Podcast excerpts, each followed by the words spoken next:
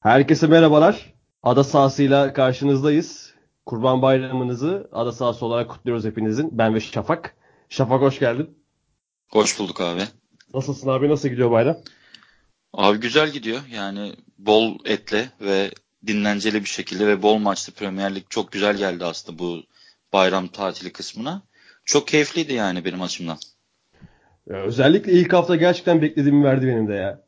Bir 4-5 tane maçı çift ekran izleyebildim. Hani o sıra bayram misafirleri biraz e, seyrekleşmişti. Baya güzel bir ilk hafta oldu benim için. Özellikle sürpriz, Brighton sürprizi çok Sen zaten e, bu şaşırtmıştı beni. sen preview'de zaten Potter Hoca'ya söyledikten sonra ben özellikle dikkat ettim. Tahmin ettim zaten bayağı bir keyiflendiğini izlerken. Pek keyiflenmedim ya. Şey oldu. Bahiste dedi Brighton hani daha ilk haftadan O kadar da değil mi diyor. İki tane gol atamaz dedi. Bir buçuk altı oynadım. İki tane attılar. İnanılmaz yani. Hiç inanamadım. Üç tane attılar. İki Üç buçuk tane üstü oldu. attılar hatta. Üç tane attılar. Aynen. Yani. İki buçuk üstü ki öyle bir şey oynayacak olsaydım oranı epey yüksek olurdu. Neyse Brighton'a sonradan geleceğiz. O maçı özel konuşacağız. Özel konuşması Tamam. gereken bir maç. Abi haftanın Aynen. en önemli maçıyla başlayalım. Manchester United Old Trafford'da Chelsea'yi 4-0 mağlup etti. Şunu söyleyerek başlayayım abi. 1995'ten beri ilk defa Chelsea'ye 4 gol attı Manchester United.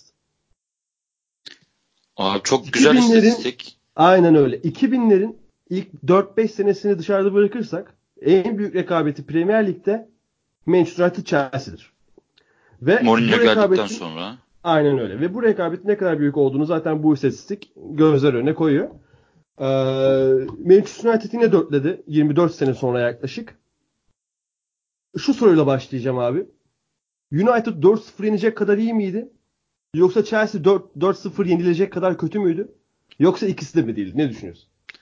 Abi şöyle e, maçı izlemeyen biri skoru 4-0 olarak gördüğünde ne düşünürsün? 90 dakikalık bir dominasyon. Hani güle oynayan rahat bir galibiyet diye düşünürsün. Haklı olarak 4-0'ı gördüğünde kendi sahanda ezeli rakibine karşı. Ama maçın ilk yarısını özet olarak değil, maçın ilk yarısını izlediğinde nasıl bu maç 4-0 bitti diye de düşünebilirsin açıkçası. Yani maç başlangıcı ve maç planı olarak iki hoca da birbirinin neredeyse tıpatıp aynısıydı. İkisi de takımını 4-2-3-1 ile dizdi. Sadece oyuncu görevleri farklıydı. Ama temel amaçları ikisinin de topu kazanıp en hızlı şekilde rakip kaleye gitmek. Direkt oyun oynadılar.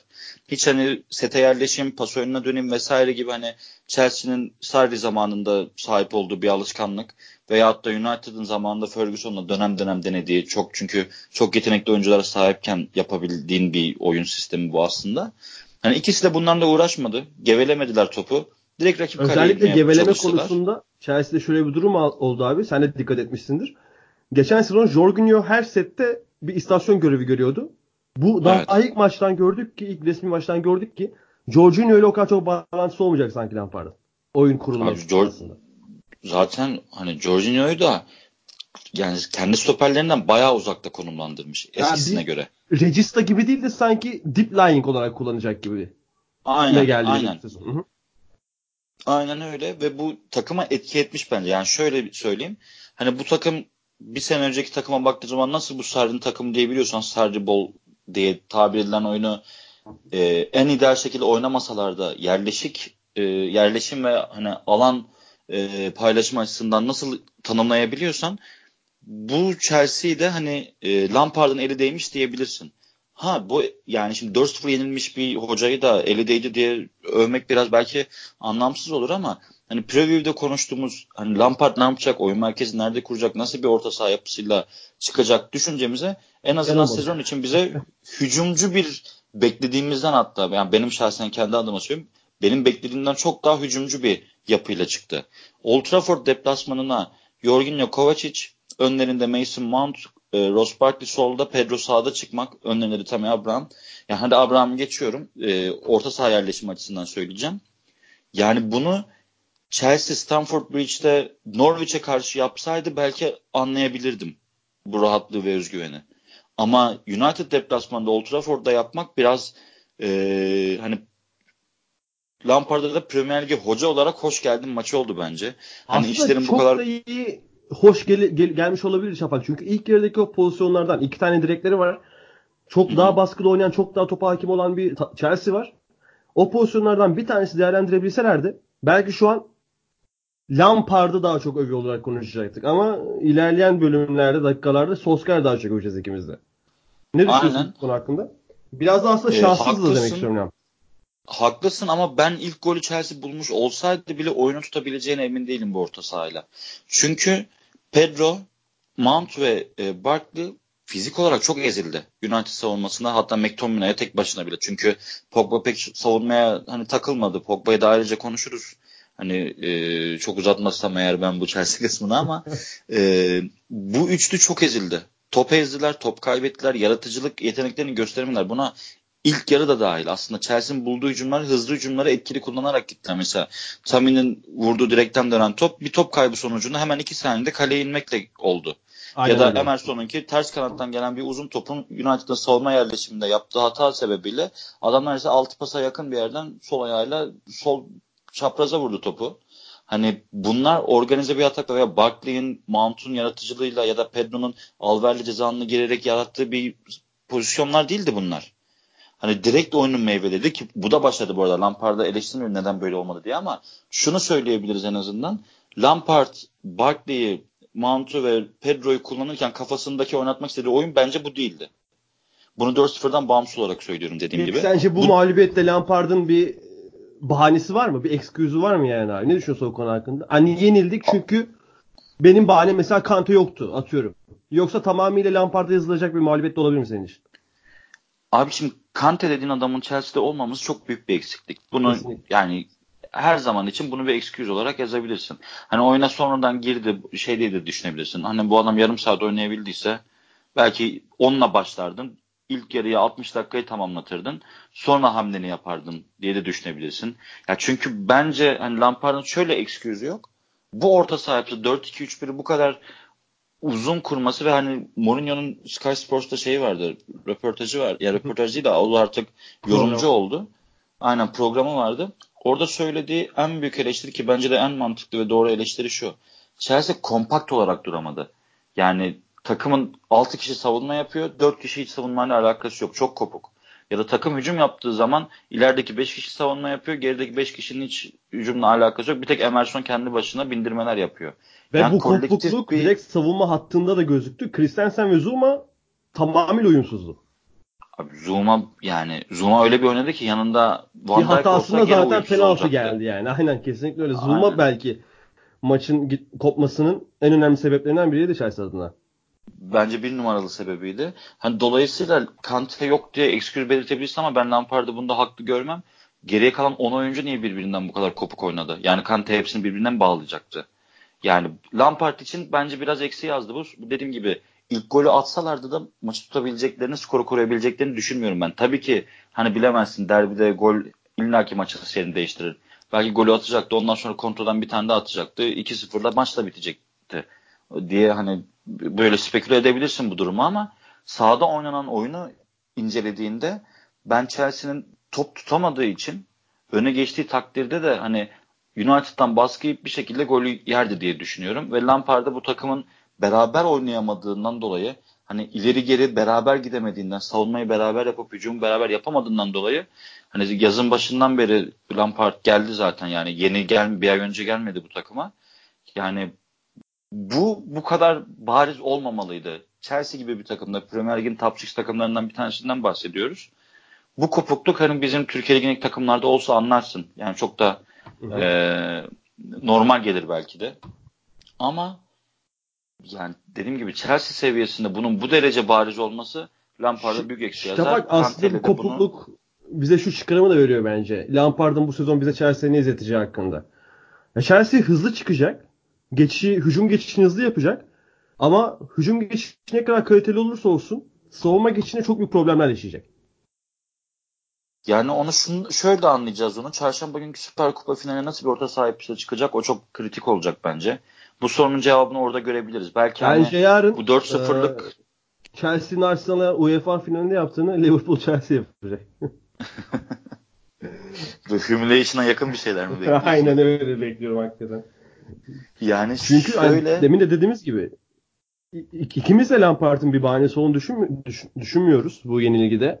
Hani bütün bir yaz geçirmişsin takımla ve takımdaki o kompakt oyunun yokluğu kesinlikle te- teknik direktör yazar. Ama Kesinlikle. hücumda en azından ilk yarıda gösterdikleriyle üretebilecek bir takım ol- olabileceğini gösterdi bence Chelsea. Çünkü Ya çok iyi bir McGuire vardı. Çok dominant bir McTominay vardı. Ve e, Aaron Van Bissaka resmen canavar bir Harikaydı. performans gösterdi abi. Ona rağmen Review'da söylemiştim abi bunu. Aynen öyle. Bunu söylemek da istedim. Ona rağmen iki tane direği var ve belki sen katılmıyorsun, sen böyle düşünmüyorsun ama golü atsa en azından bir puan koparabilecek bir oyun oynadı. Ve yenmek için çıktığında gösterdi Lampard. Hani şunu da de gösterdi bence Lampard. Ben bu gençlerle bir şeyler yapabilirim. Çünkü ne, ne olursa olsun Abramovich geldiğinden beri Chelsea'nin her sezon 2003 yılından beri tek hedefi ligi şampiyon tamamlamak. Hiçbir sezon hariç. Evet. Ama bu Evet. sezon Lampard bir dördüncülük elde, eder, elde ederse bu bir başarı sayılacak. Tabii. Ve Lampard bunun verdiği krediyle gençleri kendi karizmasıyla da etkileyerek tabii ki çok da zeki bir adam. Çok da oyunu da çok iyi bilen bir adam. Üretken bir hücum izletebilecek bize. Ama savunmada neler olacak onu dediğin gibi göreceğiz. Kante belki tam olarak iyileşip monte olduktan sonra takıma bu savunma geçişlerinde yaşanan, yaşanılan sıkıntıları da aşabilirler diye düşünüyorum. Ama tabii ki e, zor olacak. Çok zor olacak. Lampard'ın işi çok zor. Ben Chelsea'nin bu sezonunu hatırlıyor musun? Klopp'un ilk geldiği sene Liverpool'da. Hani çok Sekiz- inişli çıkışlı.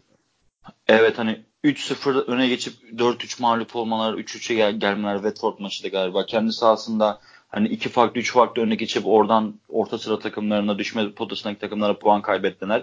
Samet Hani Aybaba'nın izlemesi- gibiydi yani. Ya izlemesi inanılmaz keyifli fakat e, verim alma açısından çok da verimli olmayan bir yapı vardı orada. Oyuncu kalitesiyle de bununla alakalı. Bunu tamamıyla Klopp'a bağlamak saçmalık olan. Sonuçta Alberto Moreno gibi nasıl sol bek olduğunu anlamadığım bir adam vardı sol bekte. Hani e, ve orta saha yapısında da Van Dijk'ten önceki Liverpool savunmasının hali ortada yani. Hani ben biraz Chelsea'nin bu sezonunu ona benzeyecek, o sezona benzeyecek gibi düşünüyorum. Gol yani maçlar çok git geldi olacak. Hani ne kadar geldiğinde tutabilecek, ne kadar gittiğinde geri yakalayabilecek Chelsea puan sıralamasında yerini öyle belirleyecek. Tabii ki şu anda hani Abramovich 5. olduğunda Lampard ne nasıl 5. olursun diye olay çıkartmayacaktır mantıken. Evet. Bu bir avantaj mı? Avantaj. Ama Lampard'ın da biraz hızlı öğrenmesi lazım bence. Takım bütünlüğünü elinde tutmak için hani Burada bir araya karizması giriyorum abi. vesaire. Hızlı öğrenmesi lazım dedin. Ben de kesinlikle katılıyorum. Çünkü Lampard'ın bu sezonu bence kariyeri adına en önemli sezonu olacak Lampard'ın. Kesinlikle. Çünkü hem sahada ne yapmak istediğini izletecek. Hem oyunu ele alış biçimini bizlere gösterecek. Hem de bu yeni kuşak milenyallar ve e, Y kuşağıyla olan e, ilişkisinin kaliteli veya kalitesiz olduğunu kendisi fark edecek. Çünkü daha çok gençlerle oynuyor ve bu gençler Lampard'ın döneminde gençlerden çok daha farklı gençler. Mesela Mourinho'nun başaramadığı bir nokta bu. Bakalım Lampard Evet. bunu başarabilecek mi? Bakalım Chelsea'de yani onu göreceğiz. Lampard iç şey Lampard diyorum. Chelsea iç sahada çok etkili bir hani takım olacak o çok belli. Ama deplasmanlarda böyle kötü sürprizler yaşayabilir gibi geliyor bana. Kante geldikten sonra da eğer Kante'yi de orta saha çizgisine bastıracaksa Jorginho ve Kovacic'e yaptığı gibi onların yani topu almaya sadece geleceklerse stoperlerin yanına e, Kante de hiç e, alışık olmanız bir Kante gibi de oynayabilir ilk başta. Yani bir orası bende soru işareti. Ben mesela Yani Sarri dönemi belki- Kante'ye çok şey kattığını düşünüyorum. Ben Kante bence bu sezon takımın en önemli silahı olabilir. İki, yani kağıt hem üstünde hem olması savunmada da. lazım evet. Şey çok merak ediyorum bu çarşamba akşam e, Liverpool maçında nasıl bir orta saha çıkacak? 4-2-3-1 mi çıkacak? 4-3-3 mü çıkacak? Çok merak ediyorum.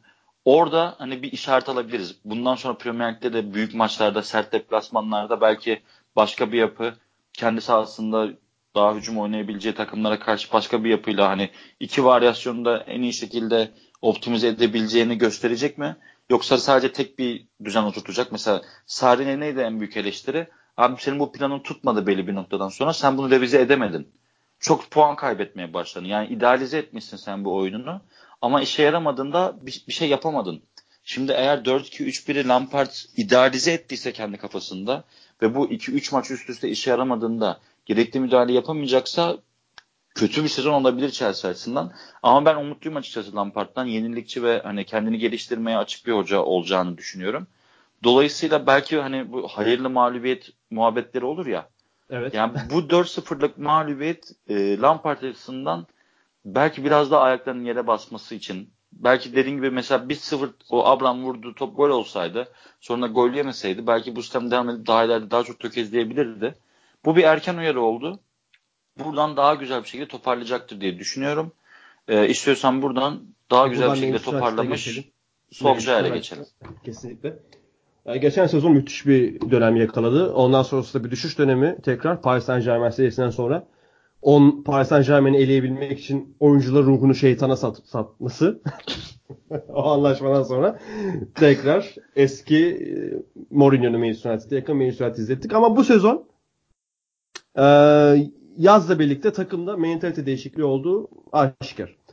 E, transferde nominal olarak çok fazla para harcamış gibi gözükse de sadece alınan iki oyuncu.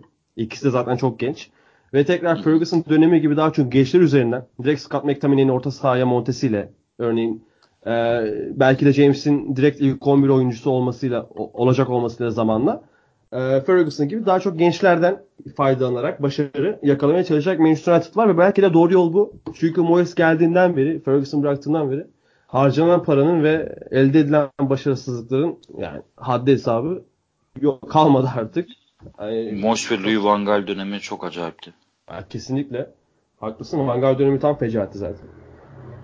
Ee, United'da abi 4-0'lık maçta soru sordum ya ilk başlarken. Chelsea mi işte 4-0 hak etti mi? United 4-0 kazanmayı hak etti mi? Bence ikisi de bu skoru hak etmedi.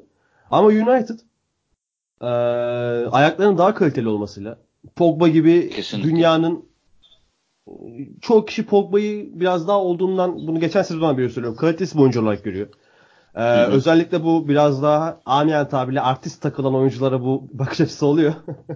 Ama bence dünyanın hani net bunu her zaman söylüyorum en iyi 10 oyuncusundan 7-8 oyuncusundan biri Pogba ve bunu da dün gösterdi. Pardon iki gün önce gösterdi. Sahada yapamadığı bir şey yok. O yaptığı dribbling, Rashford'a attığı pas, e, yarattığı hem savunmada gol. yarattı yani. Aynen öyle abi. Tam, tam anlamıyla yarattı. Hem savunmada hem hücumda aşırı efektif olmasıyla yani takımı tamamıyla sa, e, seviye atlattı. E, Pogba çok güzeldi. Bir de bir diğer güzel olan şey de şuydu abi bence.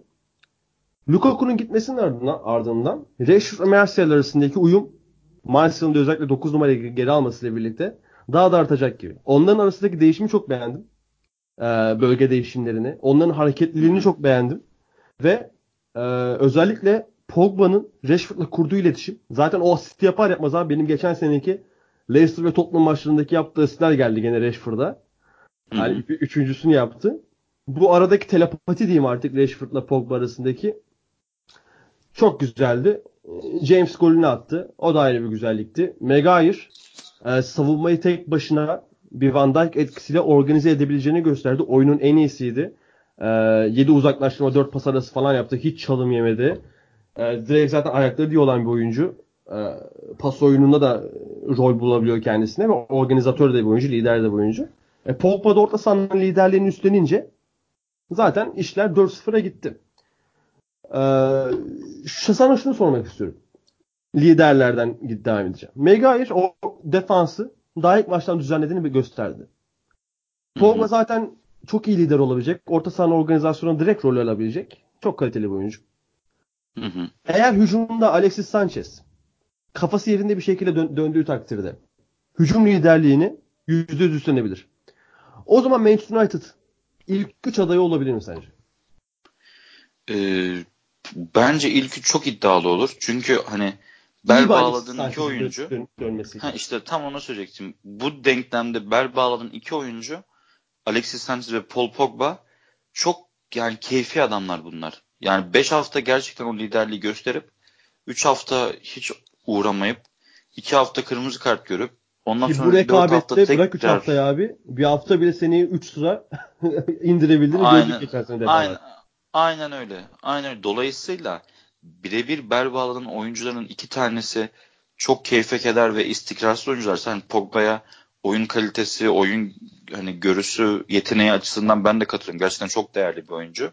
Ama bu kadar canı istediğinde oynayan bir oyuncuya güvenip sezon tüm sezon projeksiyonunu yaparken üçüncülük ilk üçü zorlarlar mı diye düşünmek e, çok optimist olur bence. Yani böyle değerlendirme yaparken Pogba'yı 34 hafta 38 hafta üzerinden değerlendirmek lazım. Pogba denen adam 38 haftada United'a geldiğinden beri her sezonunda bence 20 maçtan daha fazla optimum katkı vermedi sezon başında. Yani 38 haftanın 20-25 haftasını çok iyi oynayıp geriye kalan da idare eden bir adamdan bahsediyoruz. Şimdi ki Pogba'nın en son bu maçtan sonra bile 4-0 sahanda kazanmışsın. Harika bir oyun oynamışsın. iki tane asist yapmışsın. Ee, maçtan sonra soru soruyorlar sana. Pogba diyor ki işte gelecek büyük bir soru işareti. Ne olacağını bilmiyorum vesaire falan diyor hala. Şimdi ya, biz... Ama yeni nesil sporcularda abi sadece futbolda değil basketbolda da böyle. Yeni süperstarlarda bu durum hep var. Artık buna taraftarlar da alışacak, kulüpler de alışacak. Çünkü gerçekten isimler de kulüplerin önüne geçmeye başladı. Hani Doğru söylüyorsun. Kulüpten büyük lider gelip geçer çok romantik bakış açıları kaldı artık. Bak mesela yok, yok, ben... dün 125 milyon dolarlık anlaşma imzaladılar sadece ayakkabı giymek için. Aynen. City'nin yıllık ön Etihad forma sponsoru kaç para alıyordur orada? 190 milyon az. 5 hani aynı 5 yıllık sürede 200 milyon az. Hani böyle bir ortam var artık. Yok ben hani nasıl böyle konuşur manasında değil de gözü dışarı yani gitmeye yakın olan bir adama güvenerek tüm sezonu tahmin etmek, planlamak çok olası değil gibi geliyor bana. Ee, eğer kalırsa ve hani Mourinho gittikten sonra Solskjaer'le beraber ilk 6 maçındaki gibi oynarsa United tabii ki ilk sokabilir. Ama 38 maçı böyle oynayacağını ya da hadi 38 maç çok hayali olur ama 30-35 maçı bu seviyede oynayacağını ben düşünmüyorum açıkçası. Kalırsa kalsa bile. Abi Dolayısıyla geçen bu... sezon Hazard neyse Chelsea'de ben bu sezon Pogba'nın o olabileceğini düşünüyorum. Biraz Rashford'a haksızlık yapıyorsun gibi geldi bana. Martial ee, Rashford'a. Yani Pogba çünkü... varsa Rashford, Rashford var daha çok. Yani Pogba varsa derken Rashford Lacazette gibi bir oyuncu değil. Rashford daha çok bekleyen bir oyuncu, isteyen bir oyuncu, koşu yapan bir oyuncu, bitiriciliği yüksek bir oyuncu. Ama mesela Lacazette örneğini verirken Lacazette direkt oyunun içine de girebilen, hani kendi pozisyonunu yaratabilen bir oyuncu. Hani o yüzden ki Rashford'a bir Pogba lazım, McTominay lazım, bir Fred lazım. Onun dememin sebebi bu. Yoksa Rashford'a Pogba'dan sonra zaten Rashford, Martial, Pogba bu sezon United'ın kaderini belirleyecek üçlü bence. Aynen. Dolayısıyla hani ee, kaderi ya ben dediğim gibi Pogba'nın kesinlikle yeteneklerine ve yapabileceklerine katılıyorum. Ama ilk üçe sokar mı United'ı? Ya ben çok şaşırırım. Gerçekten yani onu söyleyeyim. Eğer Pogba istikrarlı bir performans verir. Ön tarafı beslemeye devam eder. Ee, ve hani o takımın yaratıcılık eksik, eksikliğini orta sahadaki hani çünkü McTominay'ı oynattığın zaman sen oradan bir yaratıcılık bekleyemezsin. Adamın zaten hani işi o değil. Adam niye bunu yapamıyor diye kızmaktan bahsetmiyorum hani. Adamın işi o değil zaten.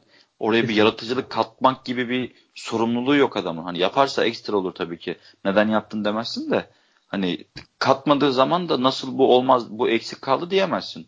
E, dolayısıyla zaten mesela Chelsea maçına tekrar dönersek ve takım genelinde konuşursak hani konuşmanın başında demiştim ya 4-2-3-1 birebir ikisi de aynı çıktı. Nasıl hani Mount, Barkley ve Pedro fizik olarak ezildi diyorsak Lingard, e, Rashford ve e, Pereira tam tersine ezdi aslında. Darmadağın ettiler Chelsea savunmasını. Martial geri geldi, kanatlara attı kendini, tekrar ortaya geldi vesaire. Çok hareketliydiler. Kazandıkları topları çok çabuk kaybetmediler. Bu takımı da önde tutmalarını sağladı. Tabii ki hani kazanılan topu onları çok güzel bir aktaran bir orta saha vardı arkalarında ama top geldikten sonra topun kıymetini bildi bu oyuncular. Chelsea'nin oyuncularının aynı mevkide oyuncularının aksine. Ve çok daha hareketliydiler. Çok daha becerikliydiler. Bakarsan Zaten hareketlilik, kalite farkı da var. Hareketlilik, coşku ve heyecan Solskjaer'in bu Manchester United'daki dönemini tanımlayan en güzide üç kelime. Hani bakıyorsun hala takım çok set oyununda üste koyabildi mi? Hayır.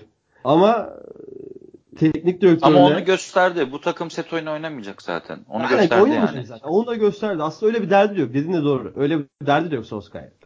Hani bu oyun bu maçta da onu göremedik ama işte set oyununa devamlılığı sağlayamayınca ilk gol yediğin zaman Chelsea deminki demin de dediğim gibi Chelsea eğer atsaydı hı hı.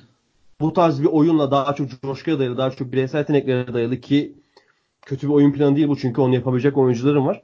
Sıkıntılı maçlar çokça geçirebilirsin özellikle deplasmanlarda. Yani Chelsea'ye olanın Chelsea'ye olacak olanın diyeyim daha doğrusu benzeri sahada olabilir.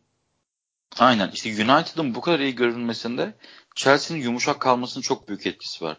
Dediğin gibi sert bir deplasmanda ne bileyim yani Watford ilk, ilk maç 3-0 mağlup oldu aslında ama ben yine de şu mesela Watford deplasmanında bu kadar rahat olamayabilirsin. Ya da kim mesela Burnley iyi başladı. Burnley deplasmanında bu hareketlilik sana yetmeyebilir. Dediğin gibi onlar tempoyu düşürüp alan yerleşimi çok iyi yaptıklarında set oyununda açman gerekebilir. Orada bakacakları ilk ayak Pogba olacak. Yani o konuda sana %100 katılıyorum. Ama Solskjaer oyun planı olarak zaten bir set, set oyunum olsun gibi düşünmüyor. Çünkü çok atletik bir takımı var. Çok becerikli oyuncular var ileride. Çok hızlılar. Hani şöyle düşünmüş anladığım kadarıyla. Ben benim elimde en iyi ne var? Şunlar şunlar var. Yani şu özelliklerim çok iyi. O zaman onları maksimize edeyim. Yani hani oyun neyi gerektiriyordan daha ziyade ben yapabildiğimi maksimumunu yapayım. Ki illa ki bana. da bu maksimizasyonu Şafak Lukaku kısıtlıyordu biraz. Çünkü daha çok set oyuncusu Lukaku. E bu oyun yapısında tabii ki şimdi Lukaku'nun biraz haksızlık yap. Ben Lukaku'yu beğeniyorum aslında ama hani ben de çok ilk kontrol konusunda ilk kontrol konusunda birkaç talihsizliği oldu. Sonra tribünlerle zaten bağ koptu vesaire. Hani ondan sonra tepe taklak aşağı giden bir formu oyun, oldu adamın. Bu tarz oyun net bitiricilik ister. Lukaku net bir bitirici olamadı hiçbir zaman kariyerinde. Çok gol attı ama net bir bitirici olamadı. Aynen öyle. Dolayısıyla Lukaku'nun gitmesi bu açıdan bir eksiklik yani, değil. Tabii. Evet evet. Yani Lukaku'nun gitmesi bu açıdan düşünde bu oyun sisteminde çok büyük bir eksiklik değil. Hani bu tarz oynayacaksan. Ama işte yedek kulübende Lukaku gibi bir adam olup Burnley deplasmanına dakika 60-0-0 giderken sahaya atabilmek büyük bir lüks olurdu.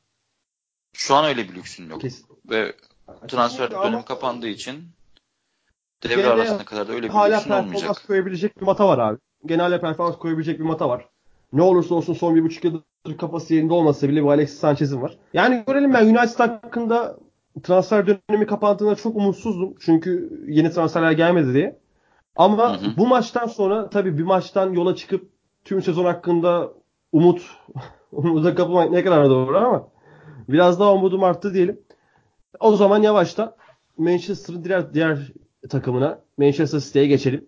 City abi bıraktığımız gibi gene 5-0 rahat bir şekilde Sterling'in hat ile belki Agüero penaltı verse Sterling'in olası 4 golüyle yani o büyük fırsatı. ayıptı bence. Ne düşünüyorsun o konu hakkında? Takımın penaltı mı kullanmalı yoksa 2 golken 3.'yü atacak olan adam kullanmalı mı? Abi zaten o dakikada 3-0'dı yanlış hatırlamıyorsam skor. 3 ya 3-0'da evet. 3-0'da 4-0 olacak penaltı bu hani kritik bir penaltı olur. Takımın penaltıcısına gidersin anlarım. Maçın işte 86. dakikasıydı penaltının olduğu dakika 81-86 idi. O an maç yani hani iki gol Sterling atmış olsa hani West Ham 2-2 olsa maç öyle söyleyeyim. Maç 2-2 olsa ve Sterling 2 gol atmış olsa hat yapsın diye vermemeyi anlarım. Ama 3-0 dördüncü gol olacak bu. Adamın iki tane golü var. Bence verilmesi lazımdı. Yani bunun yani lamıcı mı yok. Bu ben şey takımın penaltı, penaltıyı atar diye düşünemem ben bunu ki sen City'sin ki West Ham gibi savunma anlamında sana çok kolay gelen bir ekipte oynuyorsun. O penaltı kaçsa ne olacaktı ki? İlk penaltı da kaçırdı zaten Agüero. Kaçırdı. Var sayesinde aynen. Var sayesinde düzeltildi de attı da. Yani Raheem Sterling'e attırdın ve kaçırsaydı da ne olacak? Ne kaybedecekti ki? Ne olacaktı yani? Yani. Dolayısıyla hani Guardiola söyledi de Agüero yine de vermedi mi? Yoksa Guardiola karışmadı takımın penaltısı Agüero verirse verir mi dedi. Bilmiyorum hani genelde bu tarz konularda oyuncularına çok fazla esneklik veren bir hoca değildir ama herhalde o da maçın rahat olmasından dolayı çok bir topa girmek istemedi. Zaten hani yayıncı da direkt e, Sterling'i kesti penaltı atılırken verilmediğinden dolayı. İkinci penaltıyı Agüero attıktan sonra Sterling çok böyle yalandan yanına geldi tebrik etmeye.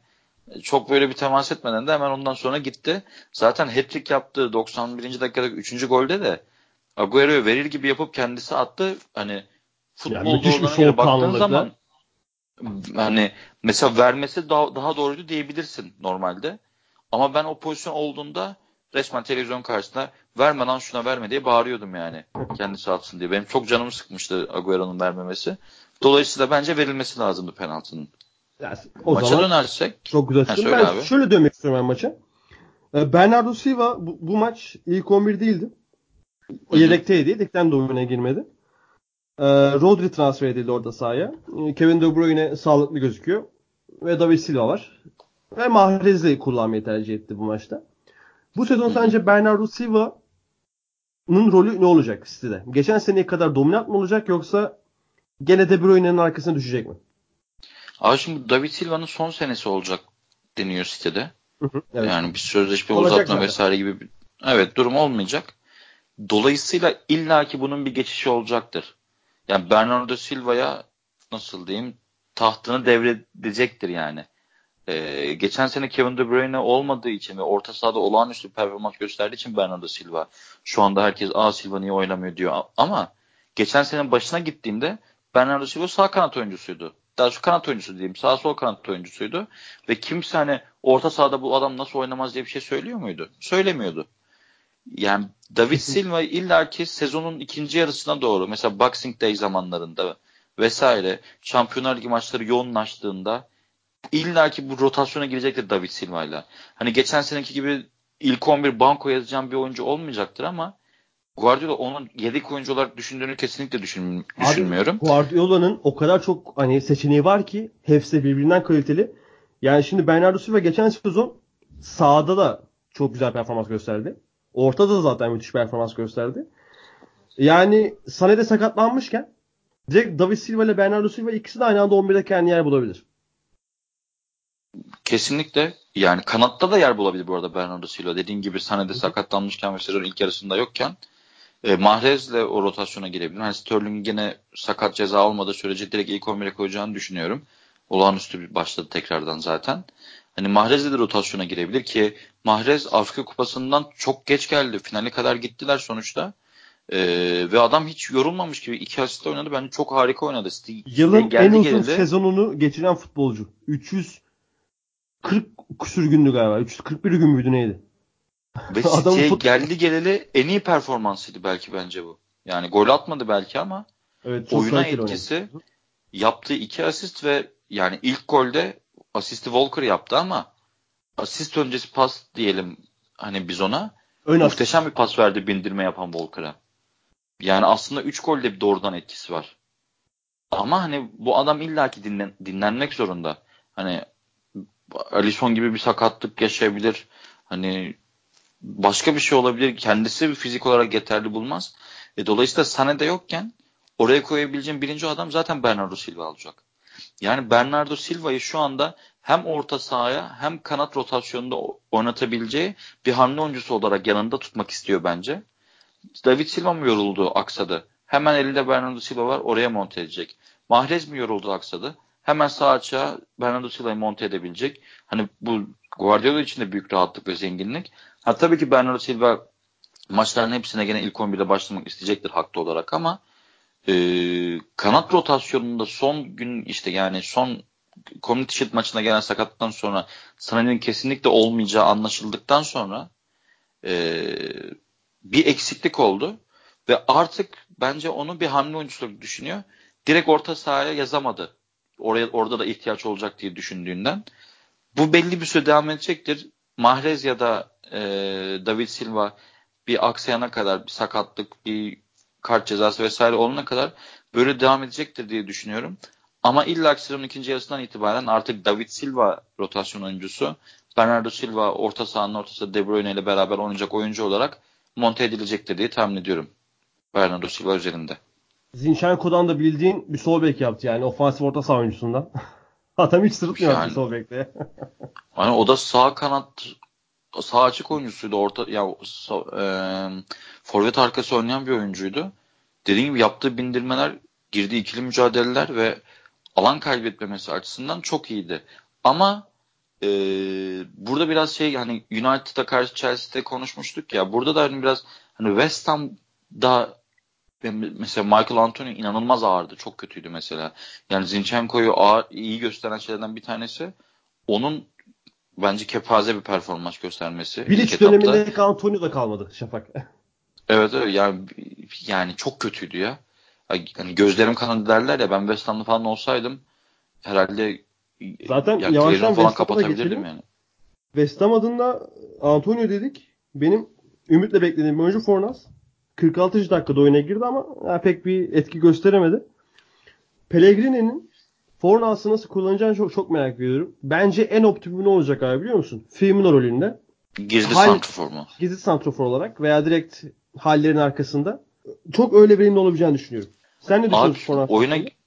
Ve şunu da söyleyeceğim. Senle de Geçen sezon başlangıcında yaptığı hatadan ders de almamış yani bu orta saha kurgusunda. Yok yok evet. Yani direkt gene Wilshere'le başlamış. Yani direkt Fornas'la başlayıp çünkü Wilshere abi artık oynayamıyor. Hiç bu tempoyu kaldıramıyor Wilshere. Aynen. Direkt belki Fornas'la başlayıp e, Antonio'yu zaten orta, orta, ortasında kullanabilirsin. Adam her yerde oynayabilen bir oyuncu. Yani Declan Rice'ın var zaten orada çok güzel bir çapa. Yani ben direkt takım seçimini çok hatalı buldum. Ne kadar her ne kadar pas yapabilen bir takım kurmuş olsa da City aynı oyunu oynamaya çalışınca eğer amacın puan almak değil de pas, pas yapmak olursa böyle 5-0 yersin yani evinde abi. Abi Declan Rice perişan oldu çocuk yani. Hani perişan oldu abi. Nereye kime yetişeyim, kimi kova aynen.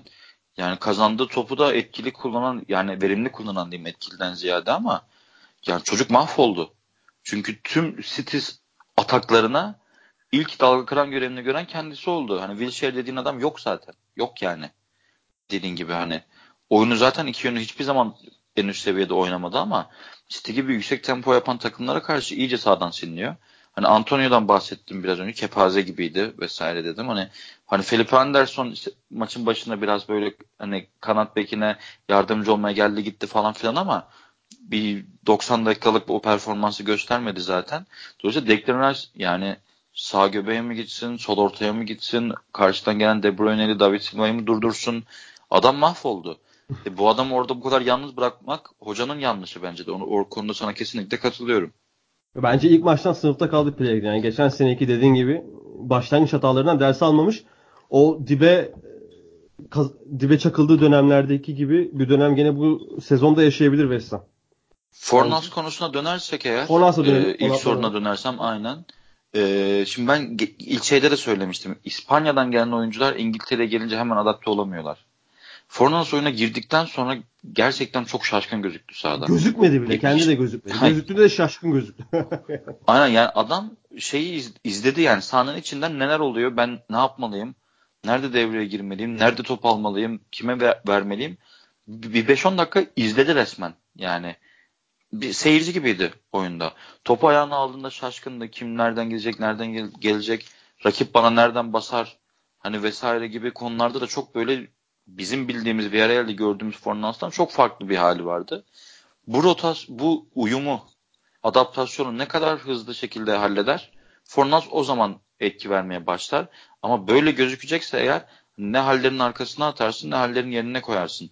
Biraz böyle hem tempoya ayak uydurması lazım hem rakip savunmaları okuma konusunda biraz daha böyle e, aktif olması lazım ki bunu yapıyor normalde ama şimdi La Liga'daki savunmacıların hali, tavrı, temposu sertliğiyle Premier Lig'in apayrı. Yani kıyas kabul etmez bence. İki ligi ayıran en temel faktörlerden bir tanesi yapılan savunma şekli bence zaten. Yoksa iki ligde hücum yapıyor. Yani gol ortalamalarına baktığın zaman benzerler aslında. Ama savunma yapma ve şekli çok farklı. Bu da tempoyu belirliyor zaten. Dolayısıyla Fornas bu Premier Lig stoperlerine, orta sahalarına, ön liberolarına artık çapalarına ne, ne dersen adına ne kadar kolay adapte olabilirse o kadar çabuk yeteneklerini gösterecektir. İlk maçında çok adapte olamadığını ama haksızlık olur tabii ki ilk maçında neden adapte olmadı diye sormak ama çok şaşkın gözüktü oyuna girdikten sonra. O biraz eksiydi. Haller çok şeydi.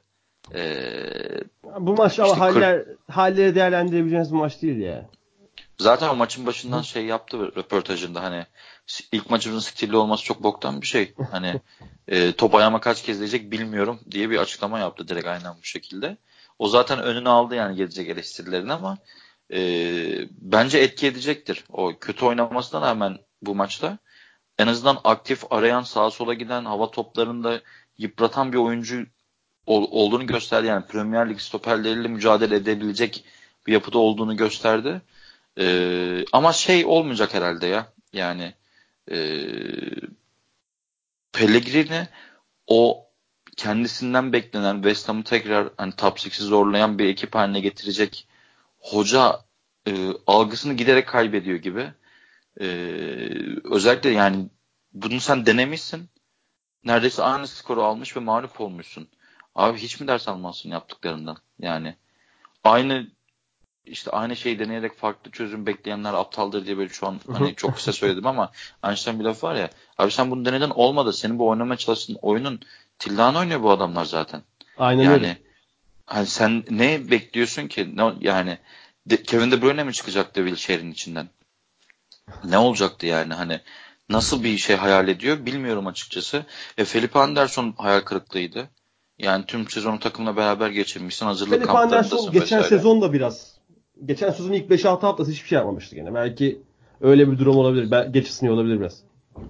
Ya o, ama transferden hani transferin biraz etkisi diye düşünüyordum ben onu. Hani bu sene tüm hazırlık kampını takımla beraber geçirdi vesaire. Hı. Çok kötü başladı abi. Bu kadar kötü başlamaya yok. Kendi sahanda kendi seyircilerinde hiçbir şey yapamadı ya. Yani gerçekten tam, tam anlamıyla rezalet.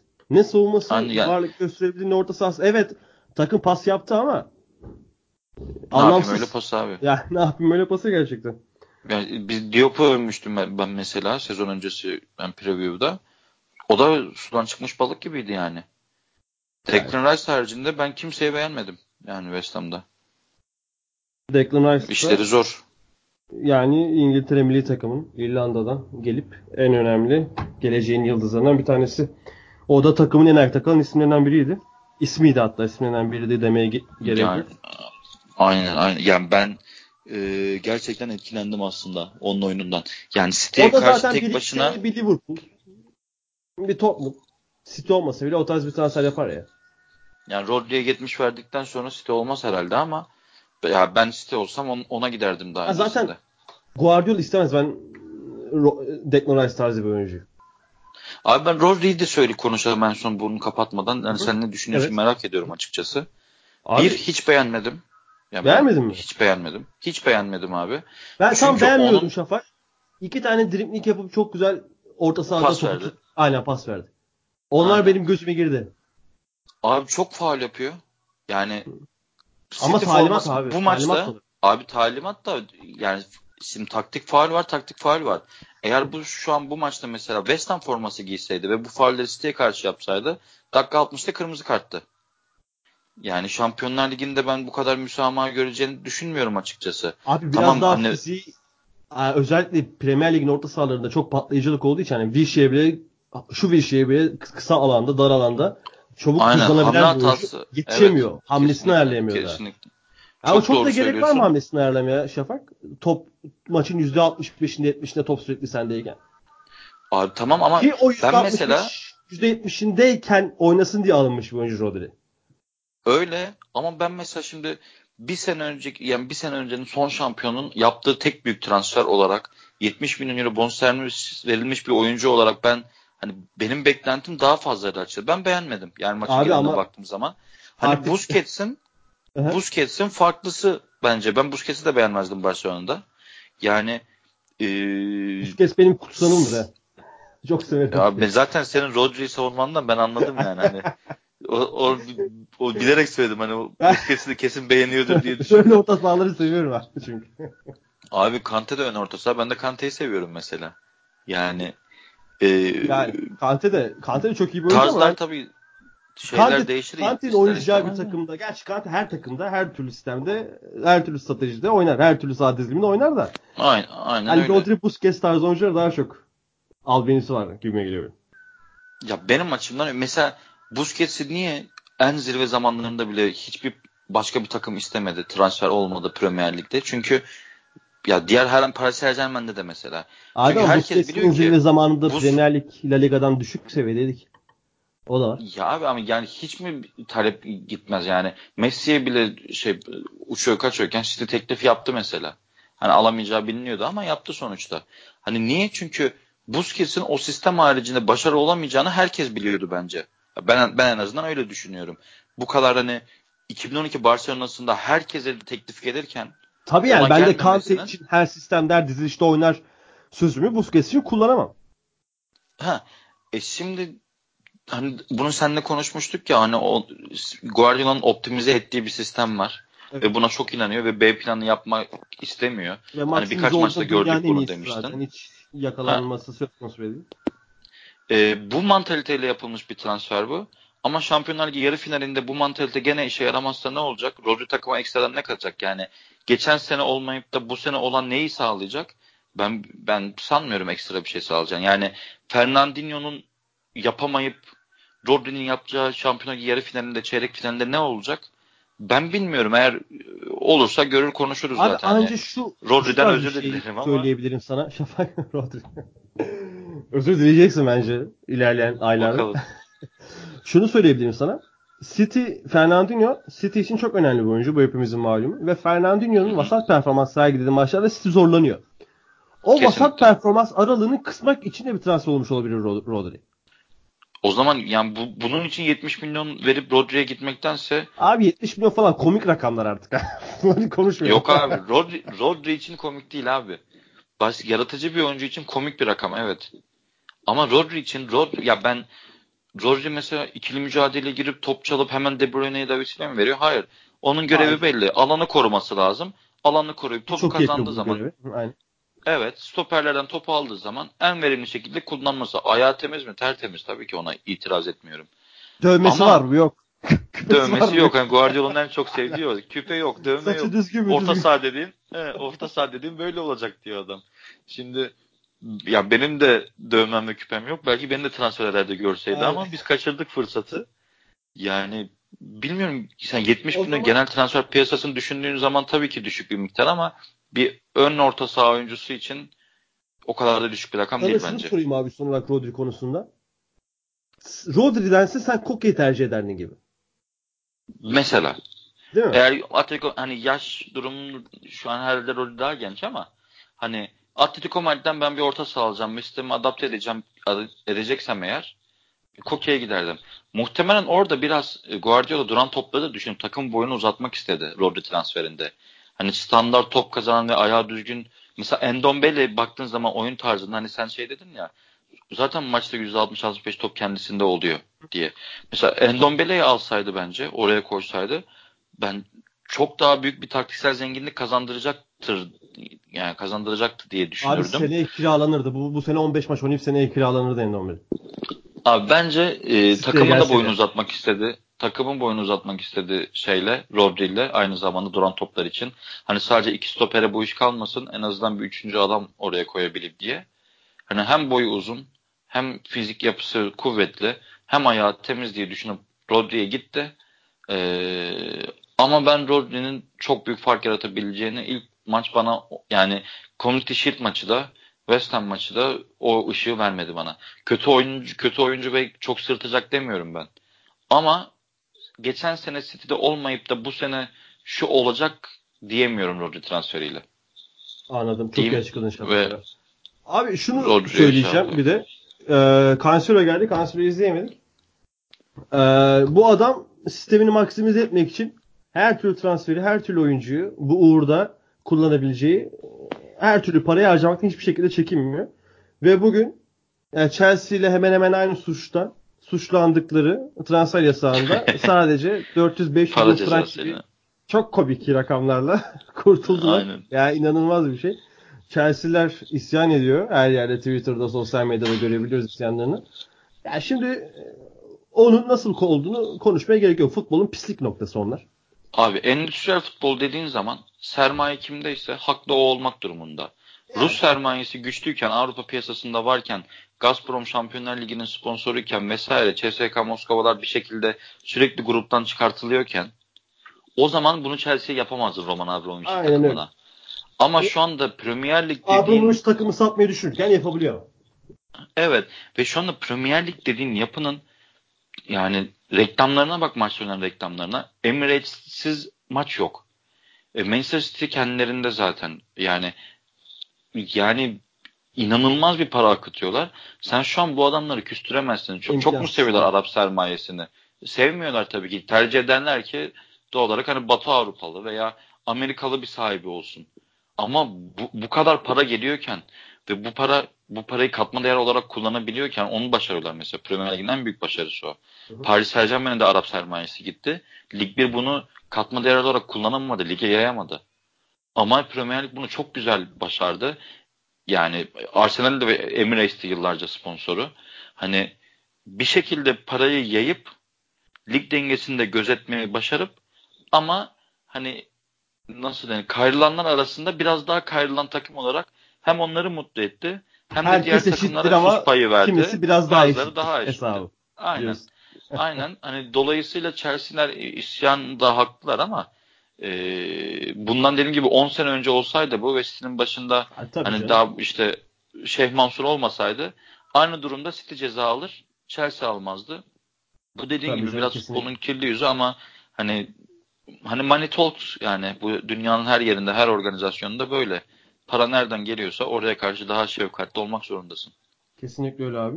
Ee, o zaman yavaştan Liverpool'a geçelim. Liverpool geçelim konusu. abi. Liverpool 4-1 ligin yeni takımı Norwich'i mağlup etti. Ee, Liverpool'da gene bir panik havası sezdim ben ya. Sen sezdin mi abi havayı?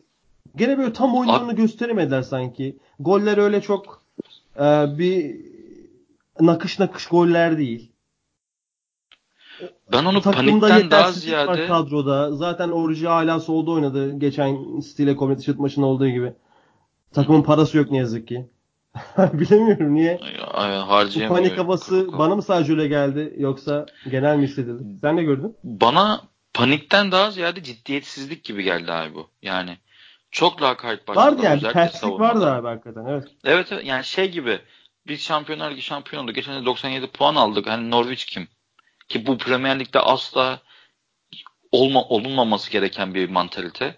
Çünkü herhangi bir takım Premier Lig'de ise çok değişik sürprizler yapabilir kendi sahnada da dışında da. Zaten tüm dünyadan Premier Lig sevme, sevilmesinin en temel sebebi bu. City 98 puan aldı ama City'nin her maçını biz acaba bu maç puan kaybedebilir mi diye izledik. Yani bu Premier Lig'i Premier Lig yapan şey. Brighton son şampiyonluk maçında işte Brighton'la oynadığı zaman hala bir sıfır öne geçtiğinde acaba mı diye sorabiliyorsun. E sen şimdi bunu geçen sene zaten yaşamışsın. Ya bu sene tamam lige yeni çıkmış bir takım. Hani Norwich'in zaten savunma yaş ortalaması belli. Tecrübe ortalaması belli. Yani çok yetenekli oyuncular. O iki beki Cemal e, ile e, neydi o çocuğun adı sağ bek? Max Aarons. Evet belki 2-3 sene içerisinde çok büyük transferler yapacaklar. Belki de Liverpool'a gelecekler ama e, savunmanın genel yapısı belli. Savunma yerleşimindeki hatalar belli. Yani ilk golde erken gelince 7. dakikada da kendi kalesine gol, golü bulduktan sonra bir saldılar iyice. Ondan sonra ardından hemen Salah'ın golü geldi. Gene Norwich'in savunmada topu uzaklaştıramadığı bir e, durumdu. E, Salah golü attı. Ondan sonra gene bir o aradaki Van Dijk'in golüne, golüne kadar geçen bir 10 dakikada Norwich gene tırmaladı bir şekilde araya girdi. Yani direkt oyununa pozisyon da bulabildi. Hemen ardından işte Van Dijk'ın golü gelince 3-0 olunca dakika 28 bu maç bitti oldu. Oyun olarak istedikleri hiçbir şey yapamadılar belki. Hiçbir şey yapamadılar demeyeyim de. Oyun olarak senin dediğin gibi nakış nakış ince ince ince hani ee, işledikleri o Liverpool gollerini bulamadılar ya da ataklarını yapamadılar ama bunu zorlama ihtiyacı hissetmediler bence. Ve bunun sebebi hani yapıyoruz da olmuyor paniği değil de yapmamıza gerek yok zaten. Maç bitti. Norwich kim ki diye düşündüğünden kaynaklandığını yani o o sebeple öyle olduğunu düşünüyorum ben. Zaten 42. dakikada şey gelince Origi'nin golü, golü gelince ikinci yarı formaliteden oynandı bir Liverpool de, açısından. Aynen öyle. Şunu da söylemek istiyorum abi ben sana ek olarak. Ne Wayne aldım ne Fabinho ne Anderson. İyi oyun oynadılar. Hiçbiri vasatı geçemediler bir de orta sahada. Orada ben Henderson'dan daha kötü bir oyun bekliyordum mesela. O dizilişi görünce. Yani Fabinho arkada Henderson'la e, Wijnaldum'u çift 8 olarak oynattı. Ben ilk dizilişleri görmeden önce yani ilk kadrolara baktığımda şey gibi düşündüm ben. Hani Fabinho, Henderson yan yana önlerinde Wijnaldum biraz daha forvete yakın. Hani 4-2-3-1 gibi iki tane orta iki ön liberolu 4-2-3-1 gibi mi dizecek? Niye böyle dizecek Norwich'e karşı diye düşünmüştüm. Gerçekten Yo, yani gerek normal... var mıydı aslında bu dizilişi? Ha normal kendi dizilişine Henderson'ı 8 numaraya koydu. Ya Lallana'ya koysaydın mesela ne kaybedecektin? Bilmiyorum. Aynen öyle. Hani, o kadar garantici. Yani ilk çıkan ilk 11 çok garantici kadroya baktığın zaman. Ama işte yarım saatte 3-0 olunca inanılmaz bir lakaytlık oldu. Veya direkt Şa- Klopp'ta... Şakir'i kullanıp o geçen sezon harikalar yarattığın 3-4 aylık dönemki gibi 3 aylık dönemki gibi bir 4-2-3 oynayabilirdin klasik. Yani yani çok varyasyon var. İşte Klopp da herhalde şey yapmak istemedi. Yani sezonun ilk maçı. Hani maç zaten kopmuş ilk yarıdan. Bir de hani e, Wilder'ı çok, da üzmek istemedi muhtemelen. Yani. Aynen hani o da Dortmund'la beraber çalıştığı zamanında eski arkadaşını çok da kırmak istemedi herhalde. Üzmek istemedi. İkinci dediğim gibi formalite oynandı ama ilk yarıya baktığın zaman dediğin gibi bir oyun olgunluğu yoktu. Skorun işte olması oyun olgunluğu bunu... olmaması bir paniğe büyüyordum. Sanki bir panik var gibi veya küçümsemişler aslında. Çok da. Bana öyle, bana öyle geldi. Yani panikten ziyade bana çok böyle e, küçümsemekten ve ciddiyetsiz yaklaşmaktan geldi. Yani Van Dijk'ın Van Dijk'ı bile şey görmedim mesela. Normal maçları hatırla. O zaman da Liverpool en iyi zamanlarında Her bile pozisyon verebilen Aynen. bir takım. Ama etraftakileri hani işte Trent'i yanında işte Matip oynuyorsa Matip'i, Gomez oynuyorsa Gomez'i, diğer tarafın Robertson'ı sürekli... Gomez de bıraktığı gibi dönmemiş. Yani bu maç özelinde. İşte yani. ha evet evet işte tam onu söyleyecektim yani. Gomez böyle yalpaladığında Van Dijk onu kendine getirirdi. Veya işte Robertson veya Trent'te. Van Dijk de hani çok böyle üstlerine gitmedi biraz çocukların hani hadi. Hani tamam bu maçlık böyle olsun ama sonra kullandığı şekerin modunda gibi geldi bana. Ya her şey mutlu geçti. İşte yolun Never Walk başladık. Norwich'ten ne bekleyelim abi bu sezon? Ne diyorsun? Abi ben Norwich bu arada benim beklerimden çok da ben hani preview'da dinleyenler bilir ben çok bir şey beklemiyordum açıkçası. Kesinlikle. Ee, Beni de şaşırttılar. Hala, hala sıralama olarak çok bir şey beklemiyorum. Ama Norwich maçlarını izlerim ben mesela. Hani Oyun olgunluğu sırf... özellikle hücumda gelişmiş abi takım. Abi dikine hücumu çok güzel yaptılar.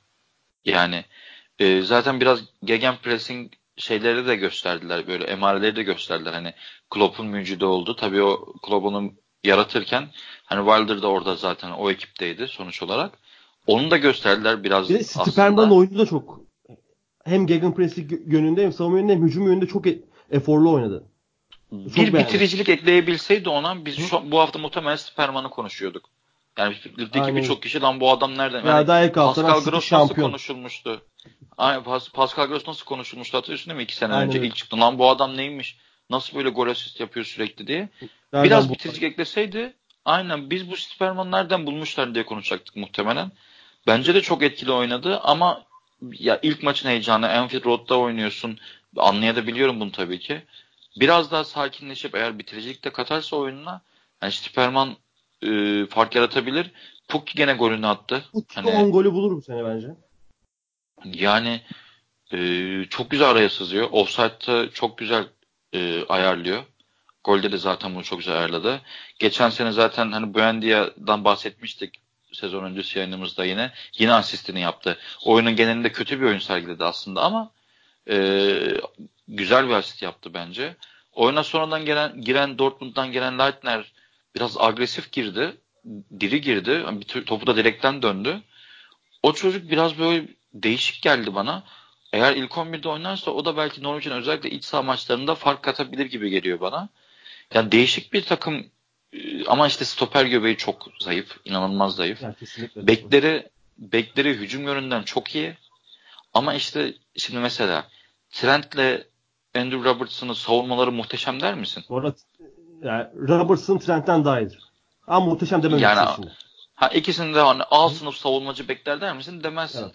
Ama Liverpool oyunu o kadar önde ve o kadar etkili top kendisine geldiği zaman o kadar dikine başarılı bir şekilde çıkabildiği için bu adamlar zaten savunma yerleşiminde yerlerini kaybetmedikleri takdirde zaten sırıtmıyorlar ve hücumda inanılmaz yetenekli oldukları için çok ön plana çıkıyorlar. Sen şimdi bunu Norwich'te belki Trent'le Andrew Robertson Norwich'e koysan gene aynı şey olacaktı. Çünkü hani iki bekte Norwich'in iki beki de hücum yönünde ve oyunun iki yönlü oynamada çok başarılı aslında ama savunma yerleşiminde takım savunma yerleştiğinde e, hani bu half space denilen bölge var ya stoperle kendi arasına ne adamın ne topun girmesini Hı-hı. neredeyse hiç engelleyemediler. Özellikle yani hani topun girmesini engelleyemeye engellememeyi anlayabilirim. Hani çok güzel bir pas verilir bir şey yapamazsın. Ama oraya adam kaçırmak bu affedilmez bir şey.